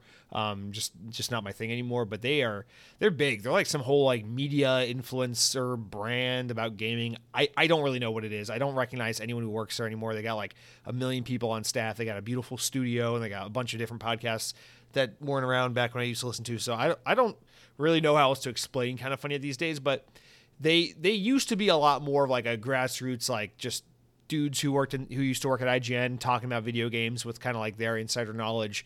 And it was it was kind of real. But I know these days it's a lot of like paid partnerships and sponsorships with publishers and developers. So uh, I mean this is no disrespect to the guys at kind of funny but it is it is definitely one of those brands where it's like you want to you want to maybe categorize them in that in that field of like um you know they're uh, they're P- they're PR. They're not news. You know, like I, I, feel like we don't really. There's not a whole lot of news left in the world. Everything's PR. Like all your major news networks, like Fox and CNN, th- those aren't news outlets. They're they're PR outlets. They get they get news from the White House and from their their corporate donors and stuff who tell them what they want to say, and then they go on on the news and tell you it so that you have the PR talk. And that's kind of like what a brand like this is. It's it's fine if you know what it is. Like there's nothing against nothing against it, but it's not it's not news. Like generally, if they have an interview with someone like a Phil Spencer, or if they're like covering a game, it's generally like you know they're working with the publisher, they got paid to cover it, and so you can expect like interviews like this with Phil Spencer are going to be a lot of softballs, a lot of like it's more promotional material than it is actual like an interview to uncover some kind of legitimate news. So I saw Phil Spencer. The, the, reason I bring all this up is just to say when I saw that Phil Spencer was on Kinda Funny, I was like, okay, I guess they have an Xbox podcast called the XCast. I knew of that. I don't. I, am not familiar with the host, but I knew they had an Xbox podcast. And I was like, okay, so Phil Spencer was on their Xbox podcast. It's probably you know whatever. It's probably like some promotional interview for Redfall or whatever. And then I saw that it was like apparently it was like a tell all. Like apparently it was like really interesting stuff in this interview. I was starting to see a lot of pe- a lot of chatter about it just a few hours after it happened. So I was like, okay, let me see what the fuck's going on here. So I, I for the first time in like five six years, I don't know how long it's been since like 2018 or 2017. For the first time in a long time. I went online. I was like, okay, let's see what the fuck kind of funny he's doing. Kind of funny, Phil Spencer, and I watched this whole forty minute interview, and I gotta say, I you could tell this was definitely to some extent pre-rehearsed. It was pre-planned. It was very amicable like exchange of like hey we're here to talk about you know xbox and to prop you up and have this be like a pr platform for you. But it ended up just kind of the way things went with redfall coming out being a disaster and then immediately this interview was scheduled right after that all happened. It kind of ended up being a little bit of like a legitimate interview to some extent. Uh, you know no disrespect. Again i don't i don't I don't know the host of the Xbox X podcast or, or the the kind of funny XCast. I'm, I'm not familiar with the host. I don't mean any you know shade to them, but again, they're they're they're well trained personalities doing like PR talk. They're here to like be like Phil Spencer, you're such a cool guy. Uh, I love when you fly us out to L.A. to test out games and, and see shit. Like, what can you tell us about about awesome new games you're working on? You like, I expect something like that, but they actually had a pretty damn cool interview, good interview with Phil Spencer. They asked him some questions I wasn't expecting to hear them ask. Uh, they pressed a little more than I thought they would press, and Phil Spencer, man, you can. you almost feel bad for the guy because he's you can tell he's he's in a headspace. Like when he does this interview, he's definitely in some kind of headspace where he's not feeling 100% himself and he's just being a little more candid than you'd expect someone in such a high ranking position to be. And so I really thought this was a it, it, ended up just kind of being one of those interviews where it's like this is this is huge information. This is a huge interview. Uh, this is a great get for kind of funny. you know, like this is obviously going to draw a lot of attention traffic to them. So great job on them for being able to get this interview and, and, and make of it what they were able to make of it. So, um, you know, still like if you go back and watch, and I highly recommend you watch just as a heads up, like, listen, they did the interview, they put, they put the work together to make this all happen. I highly recommend you go and watch the interview. It's worth watching. All 40 minutes of it are pretty, pretty in- entertaining. So, uh, I recommend you go watch the kind of funny XCast interview with Phil Spencer from last week, but what we're going to do is basically break down some of the key moments, go through a lot of the quotes from Phil Spencer, and talk about what we learned from Phil Spencer just kind of you know, Phil Spencer's a pretty PR, PR trained guy. Generally, you know, I always make the joke on the podcast, and don't get me wrong, I like Phil Spencer. Right? I think he's a likable guy. I think for as he's as genuine as as someone in his position can be. You know, someone who gets paid a fucking ridiculous executive salary and works that high up the ranks of Microsoft, one of the biggest powers in the entire entire entire globe. You know, it's he, he's he seems like a pretty genuine guy, and I, and I trust. I trust that from who he was, from his foundation, and how he came up the ranks through in my, within Microsoft and, and through Xbox. I trust that he is a well-intended gamer who is who genuinely cares about the developers and the brand and trying to deliver especially i don't give so much shit about how he you know his his desire to give to the the fans because i don't i think that's weird to kind of expect your corporate overlords to to serve you but I, I do believe a lot of what he says about like how you know I, I worked directly with developers. I used to be more in the trenches and I, I want to be a leader who represents creatives and gives creatives free, you know, energy and rope and creative freedom to do what they want to do. Sometimes to a detrimental uh, state, which I think we'll get into with this this talk. But generally, I like Phil Spencer quite a bit. But generally, he's also, you know, he's he's a high paid executive. He's a he's he's a PR talk box. He's, he can't normally be a human being uh, to to a large extent. That's why I'm always making the jokes on the podcast. I'm like, you know, Phil Spencer. He always he always goes, well, when I when I think about, and that's always how people like respond to questions when they're PR trained. It's like when I when I think about Redfall and the position of our gamers and Game Pass and the value that we offer the players and the kinds of content that we want to drive and the initiatives we're trying to bring forward in the ecosystem. You know, like that's the kind of ex- response you expect to hear from a Phil Spencer type because you know, no offense to the guy, he's just doing his job. He's he's, he's got to speak within the bounds he's allowed to speak within. He represents a big brand, a big company. He's got to do his job right. That's what that's what he's paid to do, right? So I, I get that, but this was not that Phil Spencer. You know, we we saw Phil Spencer. There were multiple moments in this in this interview where he said some things where I was like, "Damn, dude, you just know he's gonna get a call after this after this interview." Where like he's gonna get coached, he's gonna get talked to. There's gonna be some like damage control. There's gonna be some like people at Microsoft are gonna be trying to like patch relationship, you calling various news outlets who are covering it, trying to be like, let us clarify what Phil Spencer meant when he said da da da da da. There are multiple like instances in this interview where he said something where I'm just like, holy shit, I cannot believe Phil Spencer said. You know, conversely, I also think there's some really corporate PR talk coming from both ends in this interview, but nonetheless, it is definitely one of the most engaging and um uh, and just and just full of you know full of information kind of uh, interviews we've gotten in a long time, especially you know considering games aren't necessarily break you know important life altering news. It's not it's not it's not like a it's not like a medium or an entertainment medium or sorry, it's not like a, a medium at all where you know what's going on with video games is is particularly you know detrimental or, or indicative of our overall quality of life and the way the world is going. So it's not it's not usually that important, but this was a God, this is a damn good interview uh, for for you know considering what it what what it could have been. Um, anyway, I'm making no sense. So let's get into this. So I broke I basically broke it down. I copied some some articles from VGC where they pull out lots and lots of quotes, and then I rewatched. So I watched this interview three times to be to be completely frank with you guys. So last night preparing for the show, I watched it for the third time. Uh, I pulled out a lot of bullet points, things I wanted to make sure we covered, and then I pulled all these quotes that VGC had transcribed. So we got a lot of stuff we can we can pour through. The first one in particular is going to be especially long uh, with the quotes that I have here. But let's just kind of go in and talk about this. And again, I highly recommend you do watch this because uh, it's quite entertaining and it's, it's really informative. But uh, yeah, so starting on the topic of Redfall, um, so Phil Spencer talks about the creative vision of the game. They they ask him basically, um, you know, when you see a game like Redfall come out and it gets the reviews it gets, what are you what are you thinking when when it's like, you know, people are saying this game isn't finished. How could Microsoft release it in this state? And Phil Spencer's response is basically like, hey, when we think about games, it's not just like is the game fully polished and ready to go out. It's about it's more about like did the creative team accomplish their goal? When a developer sets out to create a game there's a goal they have in mind like a like a mission they're trying to accomplish like a you know something they're trying to make. And it's not necessarily a score they're going off of. It's more of like was the mission accomplished? He said in the case of redfall that it was like the team just didn't meet their creative vision and that delaying the game wouldn't have solved it. You know delaying the game could have solved some technical performance issues no doubt.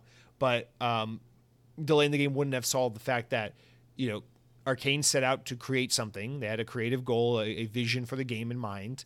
And after so many years of development, what they created did not accomplish their goal. Really, the only, and you know, what you can kind of glean from that is like the game, the game in actuality didn't end up being what they thought it would be from the conceptual stage. And so, yeah, you could have made the game run buttery smooth, perfect animations, beautiful graphics, all the rest. But at the end of the day, the game, the core gameplay loop is going to be what the game is. And he's saying from that perspective, the team just didn't meet their their goal, their vision.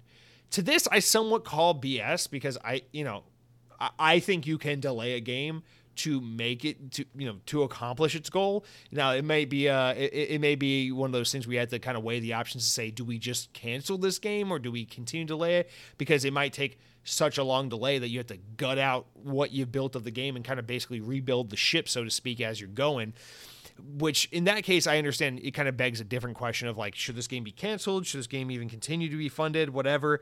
But i i i kind of push back on phil spencer a little bit on this in that i i just think that you know if the creative vision isn't coming together it's like maybe you can go back to the drawing board and, and really rework from a base level what the game is and and get it to where you want it to be. But then again I, i've never made a game. I'm not a creative in that in that way.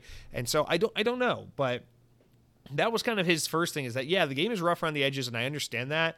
But the bigger issue with redfall is that the game did not end, end up being what Arkane had envisioned it to be back when they first came up with the very like conceit of the game the concept of what it what this game would be he also mentioned that well, kind of funny. The guys, the hosts of the show, um, mentioned they're like, well, you know, normally these kinds of games you do mock reviews. How did that go? Like, how, what did you guys expect? Because generally, you know, a little in you know behind the scenes how, how it works when games are coming out especially with big publishers behind them is a game will be mock reviewed which is basically you know activision's making a game and they go okay diablo 4 we want to know how the game's going to review. So a few months before the game comes out they hire people who are sometimes industry uh, like like games industry veterans or, or just like these like blacklist or not blacklist but like these unknown like for hire kind of uh, people who are really really credited within this like tight ecosystem that maybe the general public isn't super familiar with who are basically these like professional review game critics but they their job is to review games that aren't out yet and kind of give publishers an idea like hey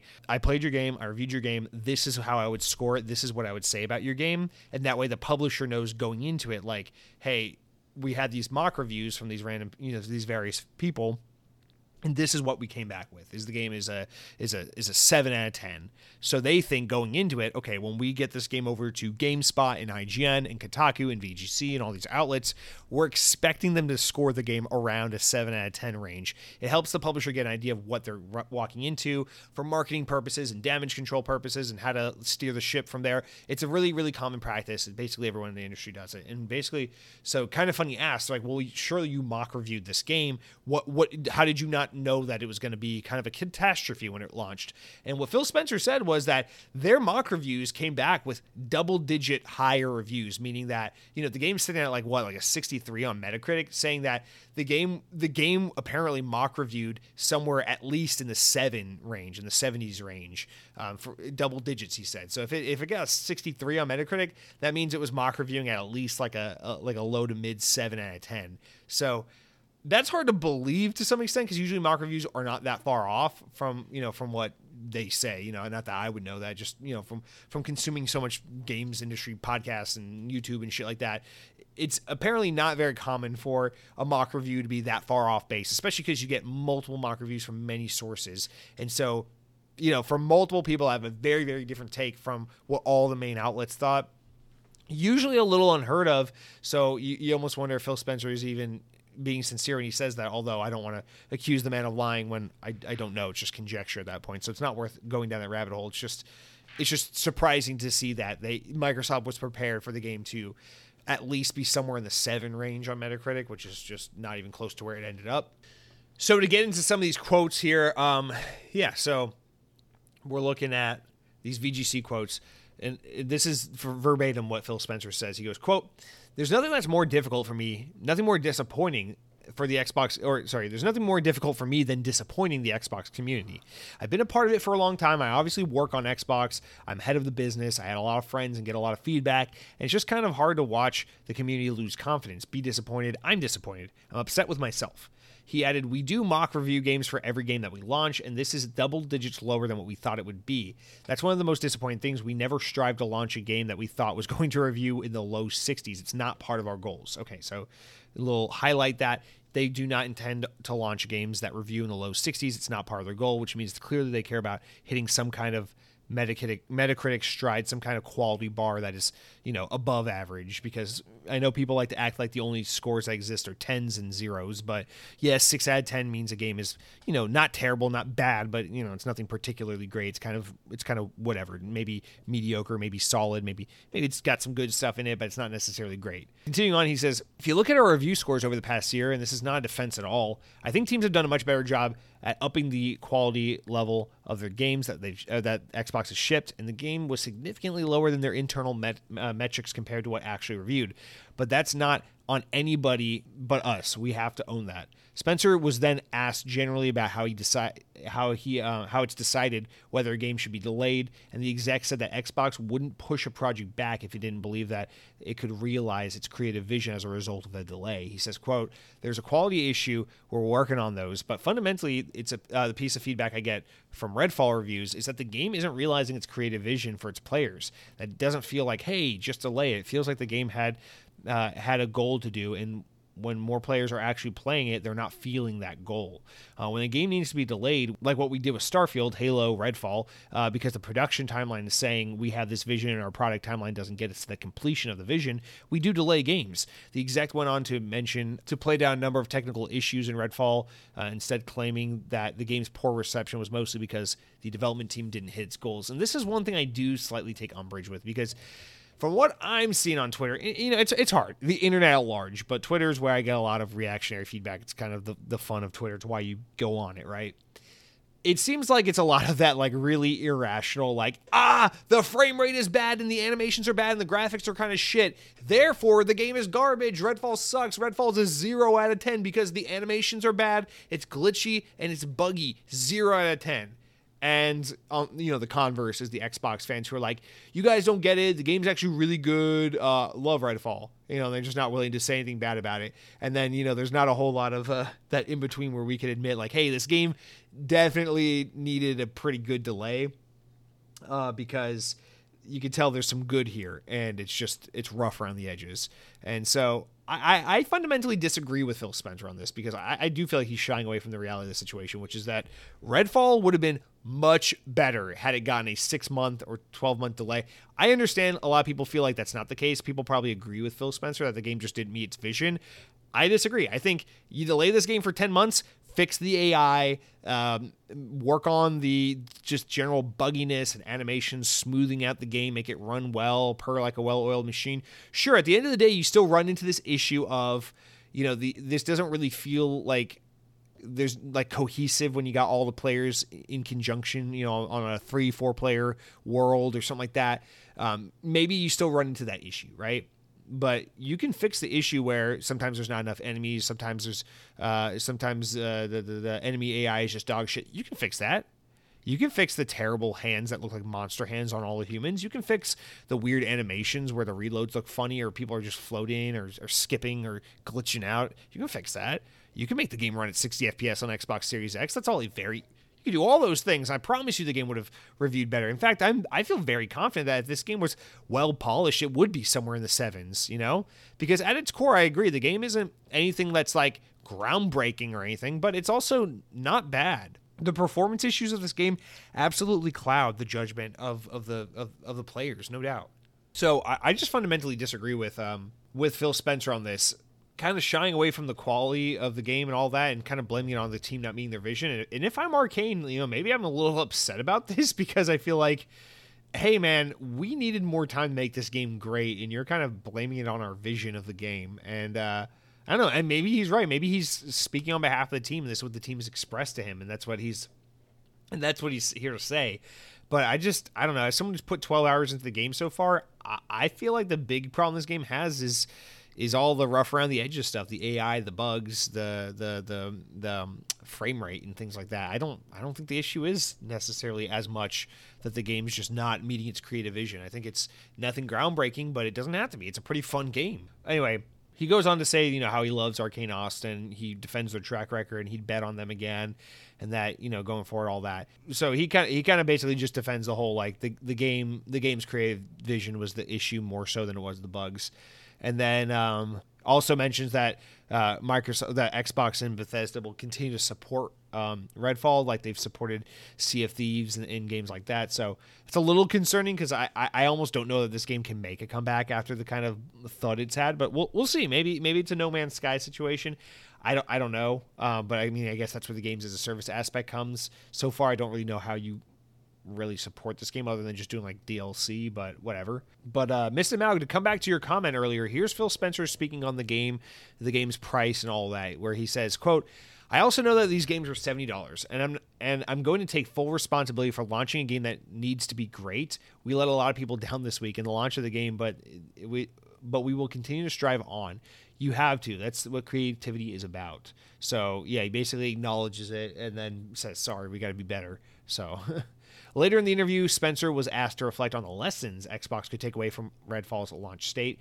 Uh, Spencer said that he believes the platform holder should have done more early in the game's development in terms of providing assistance to Arkane and setting expectations. So this is where we get into the first bit of truly juicy information. So Spencer says, quote, when we acquire studios, there are games that are in development and there are things that are either really early in development or not even con- uh, conceived yet. I think we need to improve in engaging with uh, with games that are midway through production when they become part of Xbox. It's a really important quote. I think we need to improve on engaging with games that are midway through production when they become part of Xbox. I do think that there's a different expectation for a game when a team, uh, for a team when you've been third party and then all of a sudden you become first party. There's a different expectation in terms of how you're going to perform on our consoles. I think there's a different, uh, a competitive set of uh, when people look at that and say, "Hey, I want this game to feel as competitive as the other games on the other console." And we didn't do a good job of engaging Arkane Austin to really help them understand what it meant to be part of Xbox first party and use some of our internal resources to help move along the journey even faster. We left them to work on the game. They're very talented. I love the team, and I still do, and I will totally bet on them uh, to do another great game.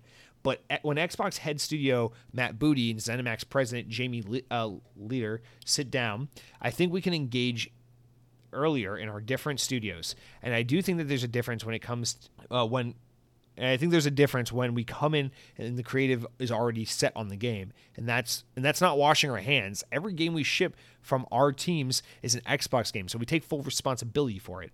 Spencer said he believes the platform holder did a great job with Bethesda's other 2023 release, the sci fi RPG Starfield, in terms of assisting development because that game was early in production. So before we even get into that, actually, I want to stop for a second and, and, and address this because this is this is the huge thing where you're watching the interview and you're hearing Phil Spencer say these things. It's like, yes, yes, yes, yes, Phil Spencer, that, yes, thank you, you get it.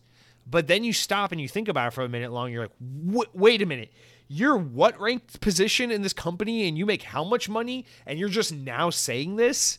There's no way you can. I, I don't mean to be so cruel about it. You know, like again, I like Phil Spencer. I feel I feel bad that he's the punching bag of the industry uh, right now. Not because you know games are so important, but because he's a human being and I don't want humans to be fucking cyberbullied to hell and back because a video game didn't end up being great. You know, that's just silly. So I, I feel bad for the guy. I feel like he's he's kind of down right now, and I don't mean to kick him while he while he's in such a state. But stop for a fucking minute. You're the motherfucking CEO of gaming. You're the head of Xbox, and going back to this quote, you just addressed something that everyone could. I promise you, I've said this at, on this podcast at some point in time back during the acquisition stage of Bethesda. Yes, absolutely, dude. When when you acquire Bethesda, Bethesda becomes part of Xbox. It's why it's a little weird when you announce these summer showcases and it's like the Xbox and Bethesda summer showcase. Listen, I understand Bethesda's a strong brand name. It's a strong company name.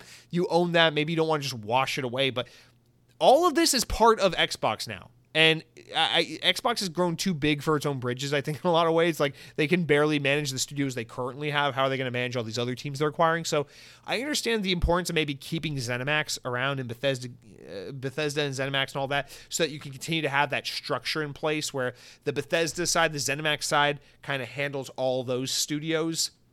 But uh, because, I mean, you know, Matt Booty can't just handle everything on his own. You know, Phil Spencer, Matt Booty can't can't run the entire fucking gamut, especially if they get Activision, and the 700 Call of Duty developers, uh, in you know in their in their family as well. It's just it's just too much. So maybe you do need to keep those umbrellas like the Activision division, the the ZeniMax division, the Xbox Game Studios division. So I kind of get it from that perspective. But but the second you bought Bethesda, the world understood that that meant Redfall is now an Xbox game. Starfield is now an Xbox game.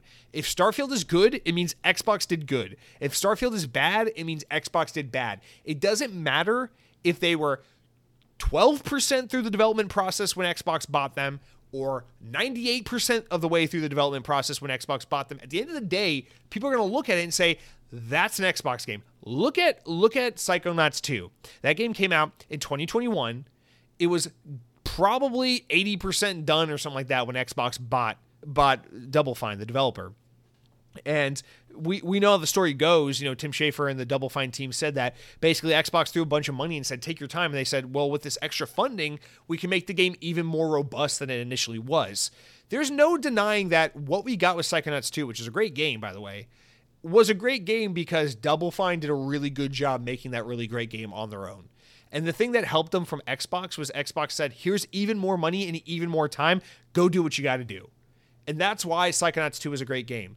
But for better or for worse, Psychonauts 2 is now associated as an Xbox game because it came out at a time where Double Fine was owned by Microsoft.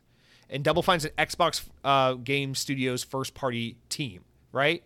Even though the game was majority made outside of Xbox's leadership, without their ownership, even though the game was crowdfunded, even though the game is on PlayStation, it's still going to get associated as an Xbox game, for better and for worse.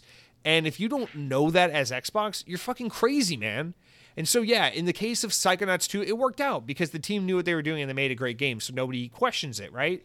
But in the case of Redfall, the team didn't make a great game, and maybe they needed a little bit more of a guiding hand.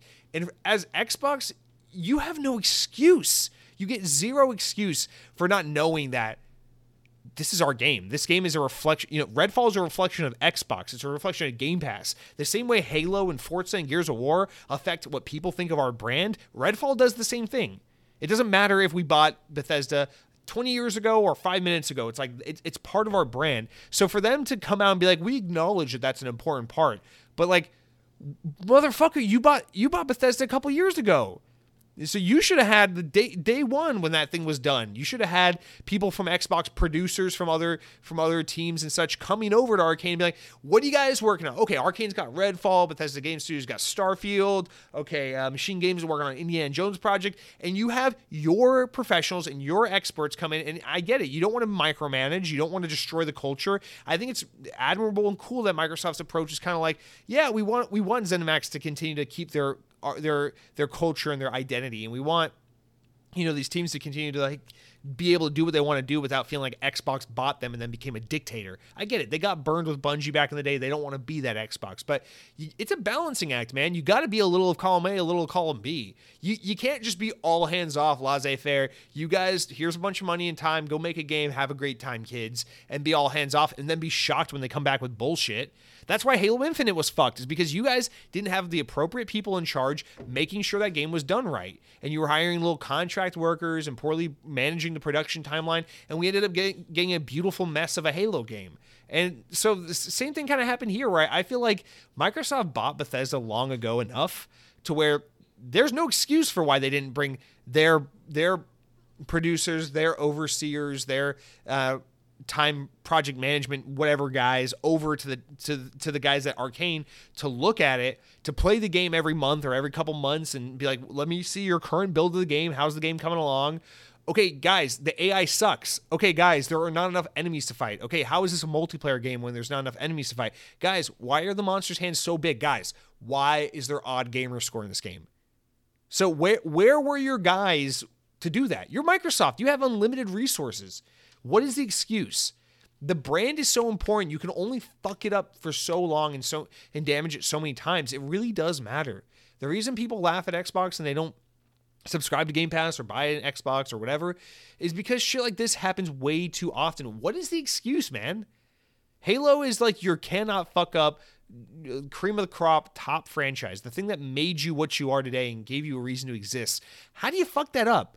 Same thing with Redfall. It does you don't get the convenient excuse that like, oh, maybe we should have been a little more hands-on and putting some of our talent in charge of like kind of guiding the ship a little bit. It's like, no shit, dude. I'm not I'm not saying that Xbox needs to go install some fucking Nazis in the, all these studios they acquired to be like, no, it must have Master Chief in it, and it must ah, it must do this and that. Like, no, of course, you know, let the creatives be the creatives. I like that that is the kind of the, the kind of uh, the kind of culture they want to instill at their studios. But also, it's like you got to ask yourself, what does it mean to be a first party Xbox game? And right now, I don't understand what the fuck it means for ha- half these studios because I like Redfall. I like it more than most people do. There's nothing about Redfall that feels like an Xbox game. When you boot up the game, it doesn't even say Xbox anywhere on the screen. It has the most generic third party boot up screen. You know, like when you're playing a first party game, a true premium first party game, like Halo or like Last of Us on PlayStation or something. When you boot up the game, it's like the developer's name, the publisher's name, beautiful AAA highly polished, beautiful UI start screen, right? It's like 343, Microsoft Game Studios, Halo Infinite, press start. This game feels so much like Xbox had nothing to do with it. Like it was just the most third party licensed property thing ever to be put on Xbox. Like it could have been put on Switch, GBA, Nokia phones, and Xbox all at the same time. This game, you boot it up, and it's just like, here are all the engines we use. Here are all the licenses we use. Here are the copyright claims. Here's or the copyright uh, notices. Here's this developer. Here's this support developer. Here's Bethesda. No Xbox to be found. Here's a really janky start screen menu. It's like, you know what I mean? It's like you, these things are all it seems so small but these things all add up you know this is a little example of what i'm talking about just a stupid such a minuscule example but it matters because when you boot up a game like Forza Horizon 5 or Gears 5, it has that premium feel from the second you hit go when it's doing the splash screens with the developer name and everything on it, where it's like, this is a AAA game. They don't need to show the licenses of the engines of this because it's a first party game. It's all published by the guy that makes the console. You know, it's the same, it's all the same family. And it has that premium feel. Redfall doesn't have that. Redfall's like, here's the fucking logo for the Havok engine, and here's the fucking copyright 2021 when we had trademarked this name, and here's here's the fucking this logo and that logo, and there's nowhere that says Xbox anywhere on this. And it's like I'm just supposed to accept this as first party, and like your initial your your initial impression is just like here's literally any other game, but I guess it's owned by Xbox. And I know you know you can make fun of me for like getting on on on on Redfall for something as silly as just like the startup splash screens and stuff. But all that shit matters. Like this is your game. This is a direct reflection of Xbox's first party output. And right now Xbox's first party output looks like they got some good smaller games that really appeal to almost nobody like Pentiment. Um, they botched Halo. Forza was good, but you know, racing's niche. Um, they fucked up Redfall. Uh, they had zero games to talk about last year. Uh, hope Redfall's good, right? Like it's it's not a good look. And so I appreciate the candor in, in, in addressing this, but at the same time, I'm like, no, no, no, no. This is my line. What Phil Spencer's saying here about being more hands on from the moment they acquire these studios and like their games and these teams being a reflection of Xbox. That's my line as the stupid no name podcast commentator sitting in his boxers bitching and moaning about the thing Phil Spencer said on Kinda Funny last week. That's my job. Your job was to instill this mentality three years ago or two years ago, whatever the fuck you bought Bethesda. So why the hell why are you reading my mind after the fact? This makes no sense. Everything here is wrong. So again, it's like I, I love and appreciate the candor, but like what the fuck kind of quote is that? It's crazy that he's he's talking like that. This is what I'm talking about. Like you got you gotta watch this interview. It's fucking nuts. But yeah, he's like talking about like you know we can, we can get guys from this team to help with this. You know maybe the guys from the coalition that got experience with Unreal Engine, so they could help with engine work. It's like yeah, absolutely, man. That's exactly what you should have been doing. so they they promise better things going forward. They promise that there is a lot more of that kind of hands on um, more curated approach with Starfield, presumably because it's a much more important game, it's a much bigger game, but also because it was a little earlier in its development cycle when Xbox acquired Bethesda, and so there's a little more they could have done from kind of ground zero, so to speak. But again, it's all it's all talk until we see the actual final final product. So I just I just think that's kind of crazy. but that, that's the first part. Let's talk about Redfall. Let's talk about this other topic I, I titled "Delivery of Titles, Managing of Teams," uh, where I wrote some other notes, kind of tying to what we just talked about a little bit. Where uh, Phil Spencer goes on talking about how we have to be transparent about uh, what we are showing, mentioning Redfall previews on PC. So uh, anyway, so he kind of alludes to like, hey, we did that media preview about a month ago where we invited some YouTubers and IGN and people like that out to come and play Redfall for a couple hours. And they were all playing on PC builds running at 60 FPS. And so that's why some people came back saying, I don't know, this game doesn't seem too great. And some people are like, hey, the game seems like it's probably pretty good. And, uh, he's like, yeah, we need to be more transparent about that, like letting them know at that point in time because we knew the game was running at 30 FPS on Xbox. We didn't say anything. None of these people asked us, and then they come back and tell the story to all their fans, like, hey, viewers, listeners, readers, whatever. Um, here's what I played of Redfall. Here's why it's promising, but they they're withholding this information that Microsoft knows about. So he talked a little bit, bit more about being transparent about that. Again, it's one of those things. It's like, yeah, man uh, don't act like you're just now learning that lesson. You should have always known that, but okay. And then uh, he goes on and says, "quote When you buy uh, when you buy a team of people view them as first party. Uh, this should have gone earlier, but I'm going to read it here because I have it written anyway. When you buy a team, people view it as first party, and we need to improve on engaging pr- uh, production. Um, when whether they're midway through production uh, and they become part of Xbox or they're at the end." We didn't do a good job of engaging with Arkane Austin and let them and left them to go work on a team. So I mean, yeah, you just you just, you just can't have the resources Xbox has that Microsoft has and be as big as they are, and then just have this excuse like you. You got to go get the right people to kind of lead these projects. Be checking on these teams regularly, playing the games as they're progressing along development, and saying, here's what's working here's what's not working here's what we need to focus our efforts on. Because th- th- this is the same issue we ran into with halo. It's just like where is the proper management of these studios and of these project timelines? It's just so out of whack. Who is in charge of this shit? Who is in charge?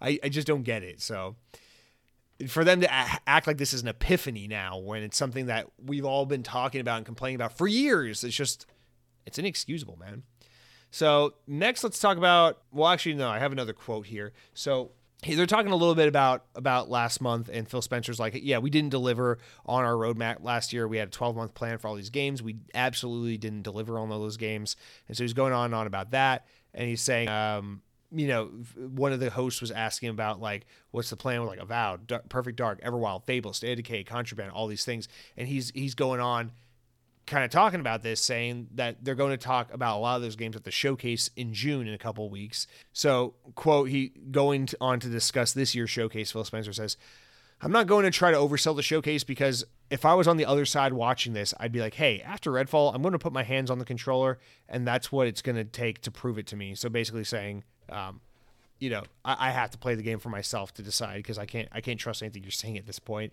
So he even acknowledges that he's kind of like lost trust with his with his audience. He says, but that's not what the showcase is. Um, so I'm very enthusiastic about the showcase this year. We're going to announce some things that people haven't seen, some new games, and we're going to give updates on some of the things that we were uh, just listing there. So some of those games: Everwild, Fable, State of Decay, Avowed, Contraband. So you know, he wants to get to that one game a quarter for Game Pass at, at, at, a, at a good quality, and things are lining up finally. He says, uh, following you know COVID, he said, "I'm tired of talking about COVID and blaming that, but I can now see that we've we've got games coming every quarter that I can think will surprise that I think will surprise and delight the customers. We still have to deliver on the creative. We still have to deliver on the technical. Not every game is going to ship. Not every game that ships is for everybody. We know that. I'm not trying to build the one game to rule them all." We will have different creative ta- uh, takes and we'll have a diverse portfolio when you think about the stuff that Microsoft Game Studios builds. But I like that.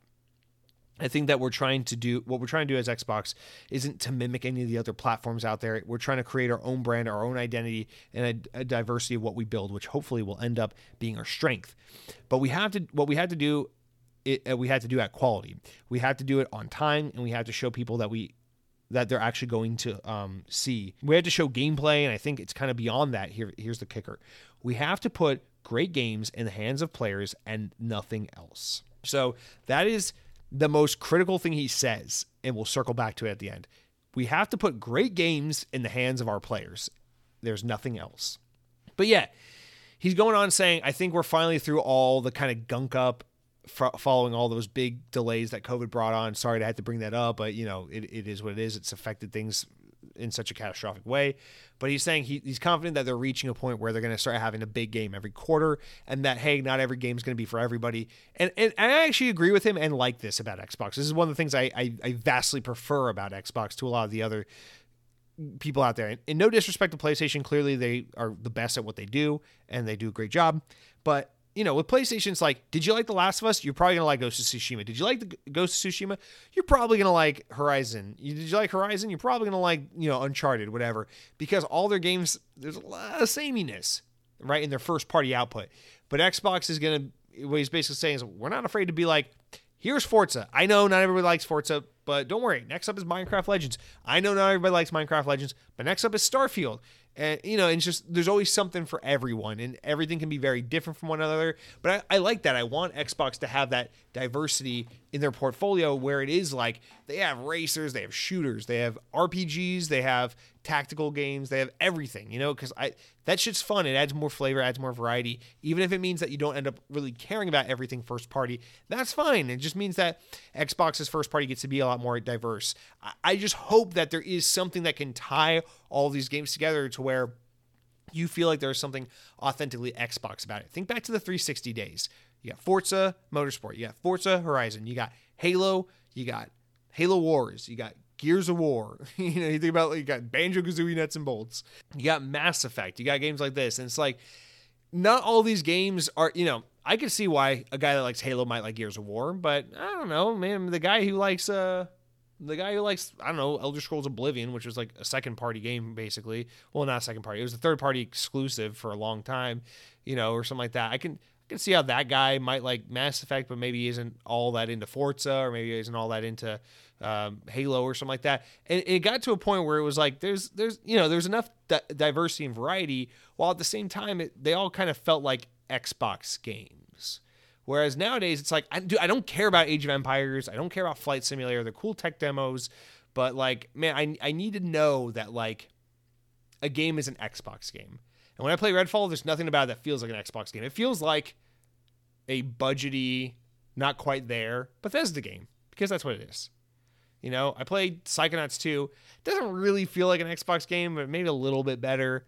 Um, so they got they got to work on that. They got to work on finding that through line, and I'm not even sure that I really have the answer as to how they do that. But keep that quote in mind. We have to put great games in the hands of our players. There's nothing else because it's going to tie into the end. So getting into that end, we talk about the future of Xbox, where the bullet points I want to get into are where he talks about the console being the core of Xbox. This is really important that he mentioned this. It made me really happy to hear because it does seem like there's a lot of love given to streaming and PC and all this, but like let's make sure that Xbox stays first and foremost about the console because that's the bread and butter and that's where your hardcore base is. So focus on the console. So he does say that he says the console is the core of the Xbox business. There's no doubt about that, but they need, uh, but but they need to meet players on all screens. Developers do, um, so that they can play games anywhere. So he's talking about why they want to expand, but also yes, the box is the most important thing. And then he says that this summer, uh, also just as a side note, they they asked him some rapid fire questions, and he does say that yes, for sure, this summer we will learn about whether or not Starfield will be 30 or 60 FPS on Xbox. So, oof, fingers crossed on that one. I don't have high hopes for 60. But anyway, so let's get into this last series of quotes and then we can talk about the part I was underlining. So this this last set of like conversation here, Spencer was asked about if Xbox had taken its eye off the console market by focusing too much on PC and streaming, and in response, Spencer said that they uh, they'd be wrong to think that just building a great console uh, titles could help overtake Sony and Nintendo in terms of hardware sales. So this is where it gets insane. They think building a great building great console titles, video games, they'd be wrong to think that that could help overtake Sony and Nintendo in terms of hardware sales. Instead, it has chosen to pursue a different strategy to the Japanese companies, one focused on fulfilling developers' visions of enabling customers to play their games on any screen. Quote, we're not in the business of out consoling Sony or out consoling Nintendo. There isn't really a great solution for uh, for us to win at all. And I know that it will upset a ton of people, but it's just the truth of the matter that when you're third place in the console marketplace, at the top two players eh, are as strong as they are and have certain cases a very very dis, uh, discreet focus on doing deals and other things that kind of make being Xbox hard for us as a team and that's on all of us, not on anybody else. He added, I see commentary that if you just build great games, and I highlighted all of this, I see commentary that if you just build great games everywhere, everything would turn around. It's just not true that if we go off and build great games, then all of a sudden you're going to see console shares shift in some dramatic way. We lost the worst generation to lose in Xbox One's generation, where everybody built their digital library of games. So when you go on and you're building on Xbox, we want the Xbox community to feel awesome. But this is the idea that we're focused on more than great games on our consoles, that somehow we're going to win some console race. I don't think I think doesn't really lay into the reality for most of most people. Spencer claimed that 90% of people who buy a console every year already own a PlayStation, Nintendo, or an Xbox console, and their digital games library lives in that ecosystem. Quote, this is the first generation where the big games that they're planning were this is the first generation where the big games that they were planning uh, that they were playing were games that were available last gen when you think about Fortnite, Roblox, and Minecraft, the continuity from generation to generation is so strong. I see a lot of pundits out there um, that that kind of want to go back in time to where we all had cartridges and discs, and where every generation was a clean slate where you could switch the whole console share. It's just not that world that we are in today. There is no world where Starfield is an 11 out of 10 and people start selling their PS5. That's not going to happen. End quote. Spencer told Kinda Funny that developers want their games to be playable on as many devices as possible. Quote, We want to have a unique vision because we see what creators want to do. We have this unique vision for that reason. Creators want to build games that can meet players on any screen people play with their friends, regardless of what other screen they're on. And the consoles and the core of the Xbox brand, there's no doubt. So we'll, we will stay focused on making sure that console experiences are awesome, whether that, that a console experience is awesome. But I know this is the end of it. But I know some people want to hold uh, hold us up as just being a better green version of what the blue guys do. And I'm just going to say there's not a win for Xbox in staying in the wake of somebody else. We have to go off and do our own thing with Game Pass, with the stuff we do on xCloud and the way we build our games. I highlighted all of that quote. And let me just tie it back to the last section where I highlighted we have to put great games in the hands of our players. There's nothing else. And then fast forward back to this quote again. There's no uh no no no no. I see the commentary that if you build great games, everything will turn around. It's just not true if we go back and build great games and all of a sudden you're going to see console share shift in some dramatic way. All right, so Phil Spencer perhaps the most candid thing he says in the entire interview is that part about the Xbox One generation because it's absolutely true. The Xbox 360 generation was the last generation where Xbox was truly competitive. It was the most competitive they ever were, and it was quite they did quite well. And you know why they did quite well? It's because they had amazing fucking games, and PlayStation fucked up hard throughout that generation. But Xbox came out with great games. And so, listen, I get it at the end of the day, the, the problem comes down to that 2013 PS4 Xbox One generation because what happened is that was the generation where the majority of people switched to a digital ecosystem. You made your Xbox profile, you made your PlayStation Network account, and then your achievements, your gamer score, all the games you bought digitally, all the DLC and expansions, all the in game transactions, games like Destiny, games like Fortnite, games like Roblox, games like Minecraft, games that you have played all throughout the Xbox One generation that now transfer over to the Xbox Series X generation. That's what he's talking about. People are so invested. They have their friends, they have their progress, they have their purchases made, they have their entire library built. It's the same reason why play like why people don't jump ship from Steam to Epic Game Store just because Epic Game Store is good. And it's because people are so invested in Steam. That's where everything exists. That's where they spent all their money. So how do you how do you get people to jump from one to the other? It's hard. They, Steam would have to catastrophically fuck up. PlayStation would have to fuck up so bad for people to jump ship to Xbox, and that's what he's saying. And that's true to a large extent. But I reject this notion that Xbox can't eat into the market share to some extent if they have great games. I agree. PlayStation is probably going to kick Xbox's ass no matter how good the games are. Probably to some extent. And I say that because in that same generation where Xbox was the most competitive they ever were, the Xbox 360, they were competitive when they had a great console that came out the that came out the gate great and had great games from start to finish of that generation. Xbox 360 was a great generation, save for the Red Ring of Death, of course, which was catastrophic. It was a great generation.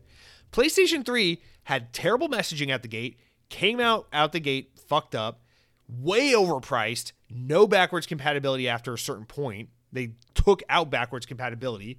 Didn't really have good first party games until the midpoint of the generation. And then just kind of just they they they fucked that console up for the first like 3 years of its life. PlayStation uh yeah, maybe 2 years, but PlayStation 3 was an absolute mess. And at the end of the generation when all was said and done, PlayStation 3 still outsold Xbox 360 by not much, but just a little bit. They both sold in the upper 80 million range, I think it was. So PlayStation beat out Xbox 360 by just a little bit, but they still won despite everything that happened. But PlayStation made a comeback, yes, because their brand is big and strong, and because it's big in markets where Xbox doesn't have a foothold, yes. But PlayStation made a comeback because they had great games. They focused on amazing games, and that's what brought them from the depths of hell to beating the Xbox 360. The Xbox 360 came out the gate strong and stayed strong because Xbox 360 had great games. The most competitive we've ever seen these two be was when both sides had fantastic games. So, because of that, I want to say I'm not convinced that great games will not help eat into the market share and help Xbox take people away from PlayStation. It absolutely will. I don't think they can turn the tides completely or be the number one brand. I don't think so. I think it's too. I think PlayStation's too good at what they do, and people are too ingrained in the e- ecosystem. I, I agree. They, they place.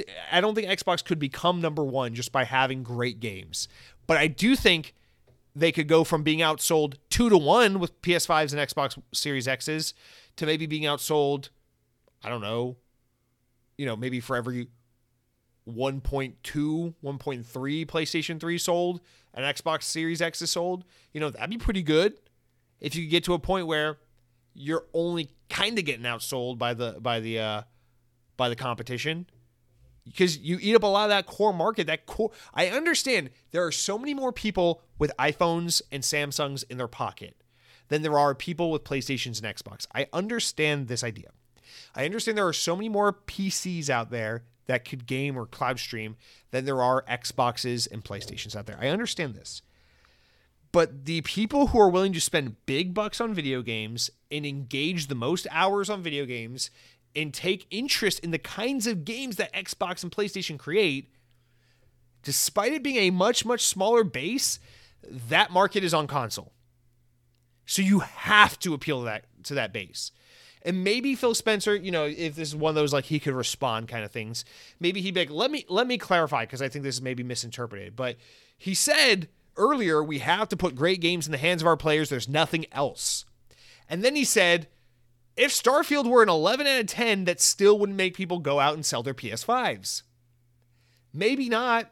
Might make them buy an Xbox Series S though. Might make them subscribe to Game Pass if it's great. But I can tell you one thing people are not subscribing to Game Pass right now for Redfall. People are not buying Xboxes for Redfall because you fucked it up, because you released it when it wasn't great.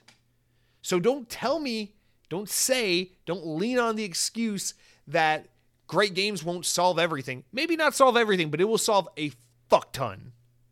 Because right now, people don't want to subscribe to Game Pass because they don't see the value in the games that are coming to Game Pass.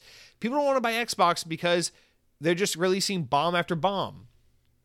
You got to instill confidence in people. You got to instill confidence in your base. Right now, what Xbox, you know, it, it couldn't hurt to put out good games. Because let's put it this way let's say someone wouldn't subscribe to Game Pass or buy an Xbox regardless of how Redfall did. Fine. Do you think you might hemorrhage people who are on Xbox by putting out bad games? Do you think maybe someone goes, fuck this. I'm fucking tired of this. I, I put so I put so much money and so much patience and time into Xbox. They keep letting me down. Star, you know, Redfall is the is the straw that broke the camel's back. I'm selling my Xbox. I'm buying a PlayStation. I want to go see what God of War is all about because they don't keep getting shit on for all their games. Xbox is getting shit on for their games. I can see that. So the quality matters, and the great games and the in the in the stream of great games absolutely matters. So I think it's a little I'm a little bit aghast that he said it like this. And maybe he didn't mean it this way, but it came off this way and it's a really really really bad thing to say. And I get it because remember, let's go back to when we were eh, early days of of, of cloud streaming and all that.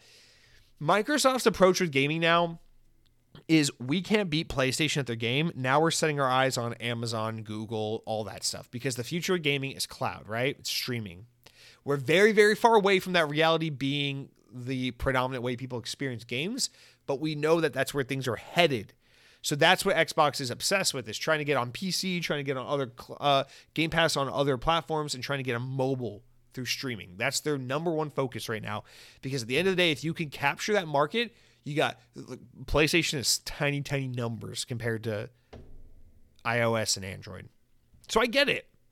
That's their market. It's cloud streaming, it's all that. But they should be pursuing that, and I'm glad they are. But in the meantime, and for the foreseeable future, I think quite a while, it's still going to be the case that console is the way to go. People are buying their games on consoles. People are subscribing because of to Game Pass because of what they can play on their consoles. You know, that that's what you need to focus on first and foremost. You can do multiple things. You have the resources, your Xbox, but make sure you don't lose sight of the number one thing. At the end of the day, if you fuck up everything else, the number one thing you need to succeed and to have Xbox persist and survive and do well as a brand are great exclusive games for your dedicated gaming devices, Xbox home consoles. It's ridiculous to say otherwise. It's absolutely ridiculous to say otherwise.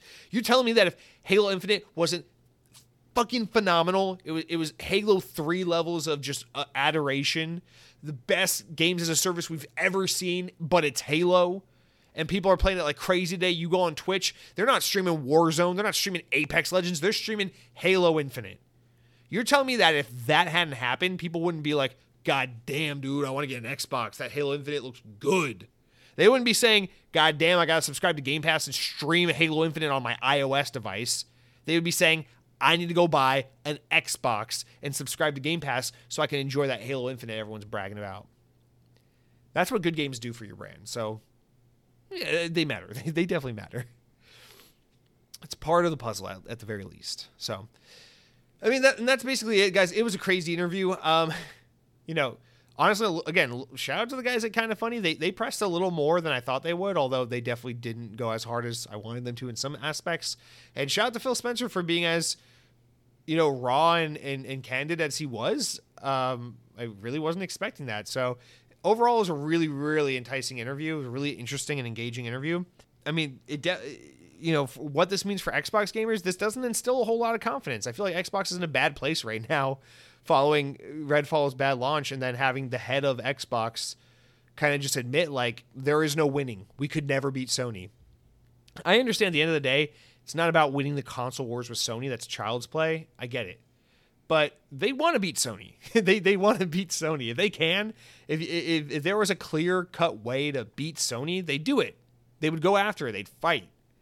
But um I think just trying to chase PC and cloud and Game Pass subscription counts, while those things are very important, I think solely focusing on that is not the right way to go. I think you need to focus on the old school, tried and true method of making sure you're putting out phenomenal, high quality, exclusive first party titles.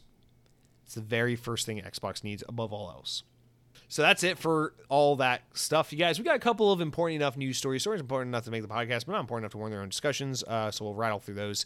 The Xbox May update is now available. It's rolled out this week. Uh, it introduces the ability for players to view the their Xbox gamer tags from their Discord friends, uh, which could be helpful. Also um, includes uh, some new filter options on the pages players can browse on the Xbox's website on console to make it easier to find games based on price, languages, and accessibility features. Also has some firmware updates for the Elite 2 controllers and adaptive controllers and Xbox rechargeable batteries. So, oh, I wonder if that, uh, huh. I wonder if that fixes my Xbox rechargeable battery that's broken. I should try that out. Uh, next up, VGC. Hogwarts Legacy has surpassed 15 million units uh, sold and grossed over a billion dollars according to WB Discovery. That's insane. EA, continuing on with the sales success, EA has said that Star Wars Jedi Survivor is off to a very strong start during their earnings call. They said that uh, it's already reached um, millions of players since it was released on April 28th. Next up, FIFA 23 sales overtook the previous FIFA title within six months of being on the market, EA announced at their earnings call. Um, that could be due to the fact that soccer's big right now following previous years' uh, hype from the World Cup and also because this is the last FIFA game with the FIFA name before it shifts over to EA Sports FC, um, and also because uh, I don't know that might be it. But also they announced uh, FIFA 23 will be coming to EA Play and Xbox Game Pass Ultimate subscribers next week. So hey, there's a great game to entice people to play some game, uh, get some Game Pass. Um, and then finally, Capcom has announced an open beta for Street Fighter 6, and it will take place later this month. The beta will go from Friday the 19th to Monday the 22nd. So uh, it's available on all Xbox platforms and Steam, or you know, modern Xbox platforms and Steam. Will be available for anyone to take part in, even if they don't have Xbox Live Gold or anything like that. Uh, they can still play the beta. So there is that. And then that is going to do it for all of our news this week, you guys. Let's uh let's wrap up this kind of long podcast with a couple comments. We we read through all the comments earlier um, when we talked about Redfall, but now we got a couple other comments to get through. Uh, starting out with Mr. Maug, who you know how it goes. Uh, you go to youtube.com slash Xbox on podcast or at Xbox on podcast on YouTube. Hit subscribe while you're there. Leave a nice review on podcast services, but you can say anything you want. You can leave a mean comment. You can leave a nice comment. You can tell me to go red fall off a cliff for being an idiot and liking this game.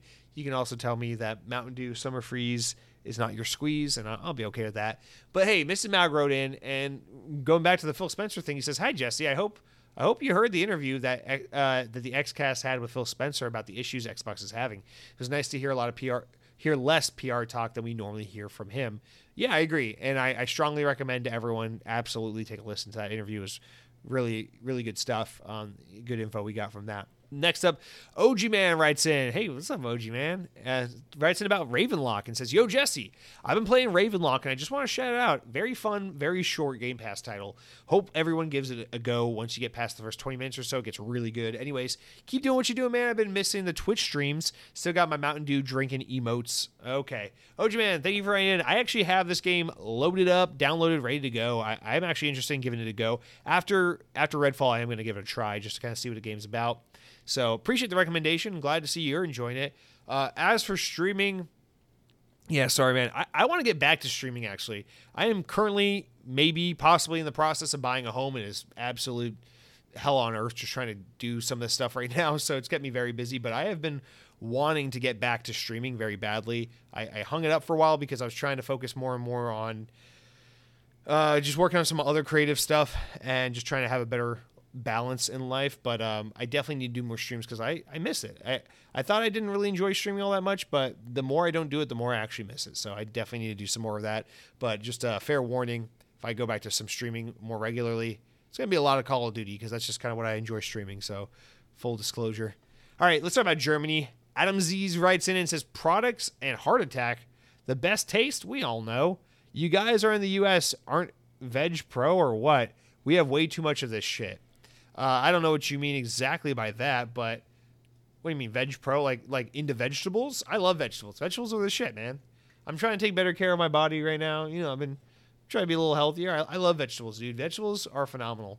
When it comes to like good meals, good cooking, really understanding like vegetables and what they do and how how they contribute to dishes. I mean, it's it's most core, you know, the most core element of, of, of, cooking is what you can do with vegetables and seasonings and shit and, and, and how well you can cook. I mean, meat's good stuff. Meat is meat is everyone's main attraction. You know, if food was a food was a theme park, you know, steaks steaks and fried chicken are like roller coasters, right? And I get it, you know, you know, vegetables are like your uh are like your shows or or your uh, kiddie rides and stuff like that. It's not always fun, but it's necessary. It's how you it's how you build out a full, well balanced day at a theme park. Is you got to have a little bit of everything. So it's important. Shout out to the vegetables. I love vegetables. Shout out to asparagus, possibly the best vegetable. Broccolini, very good shit. Uh, you also said, by the way, we have butcher shops that have super good food. You pick what you want and they put it in a bun.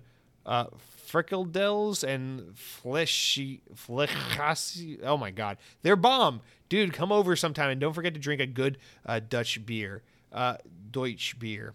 I would fucking love to go to Germany. Germany is Germany is probably a really good time, and I one day, hopefully, I'd like to get over to Germany. Uh, there, there are a lot of places I like to get. I've never, I've never really been much of anywhere. So, I got once, once I finally get into a stage in my life where it's like I got, I got, I, got, I own a home, I own a home, you know, I'm kind of settled into where I live. I'm a little further along in my career. Then I'm gonna start focusing on doing some travel. But right now, it's just like just trying to get my, just trying to get my footing. Okay, but I would love, I'd love to. Uh, no offense, first country I want to visit, Japan, no doubt. Japan, Japan, Japan. Got to go to Tokyo Disney Sea. Got to go eat some dank ass Japanese food. Got to see Tokyo. Japan's my number one.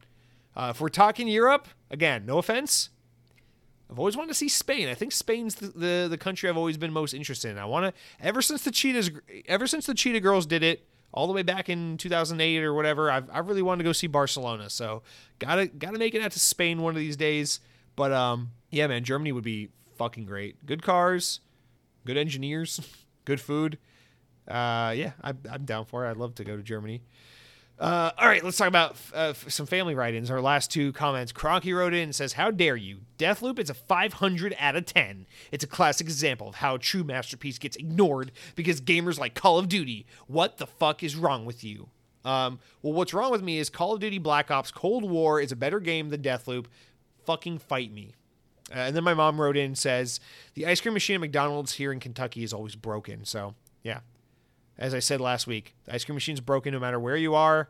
That's just how it happens. Uh, God hates us all. So, yeah.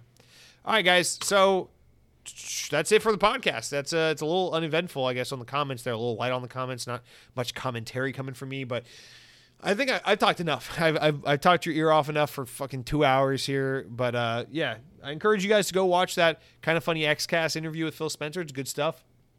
Thank you all so much for listening. Uh, I look forward to hearing your responses to the Phil Spencer interview. Um, maybe you guys are playing Redfall, got some additional opinions on it. Love to hear about that. But guys, I mean, we're hey, we're gearing up. We're one month away. We're one month away from that from that Xbox showcase. I'm really excited for it. In the meantime, I'm gonna check out some season three reloaded of Modern Warfare 2. Maybe get into some Ravenlok. But first, I gotta finish I gotta finish Redfall because I'm enjoying it still. But uh, you guys have a great week. Take care. Be safe. Be well. Check out, you know, watch out for your blood pressure. It's important. Keep that shit under control. Eat a healthy diet, and then sometimes treat yourself and drink some Mountain Dew. Play some good games. Pet your kitties. Kiss your kids on the forehead. Tell your family you love them. But also, go outside. Tell your car you love it because otherwise it will break down on you, and then you'll have an expensive car repair. So you gotta not jinx that shit. Uh, also, uh, check out the Google Pixel Fold. It was just announced. It looks very cool. I wish I had two grand laying around to buy one, but I, but that's not going to happen. Shh, don't don't listen to the to, to what I'm saying. Surface Duo is still you know I still love you most. Uh, but yeah, power your dreams. Play some Xbox. Yeah, and Chinese takeout sounds good.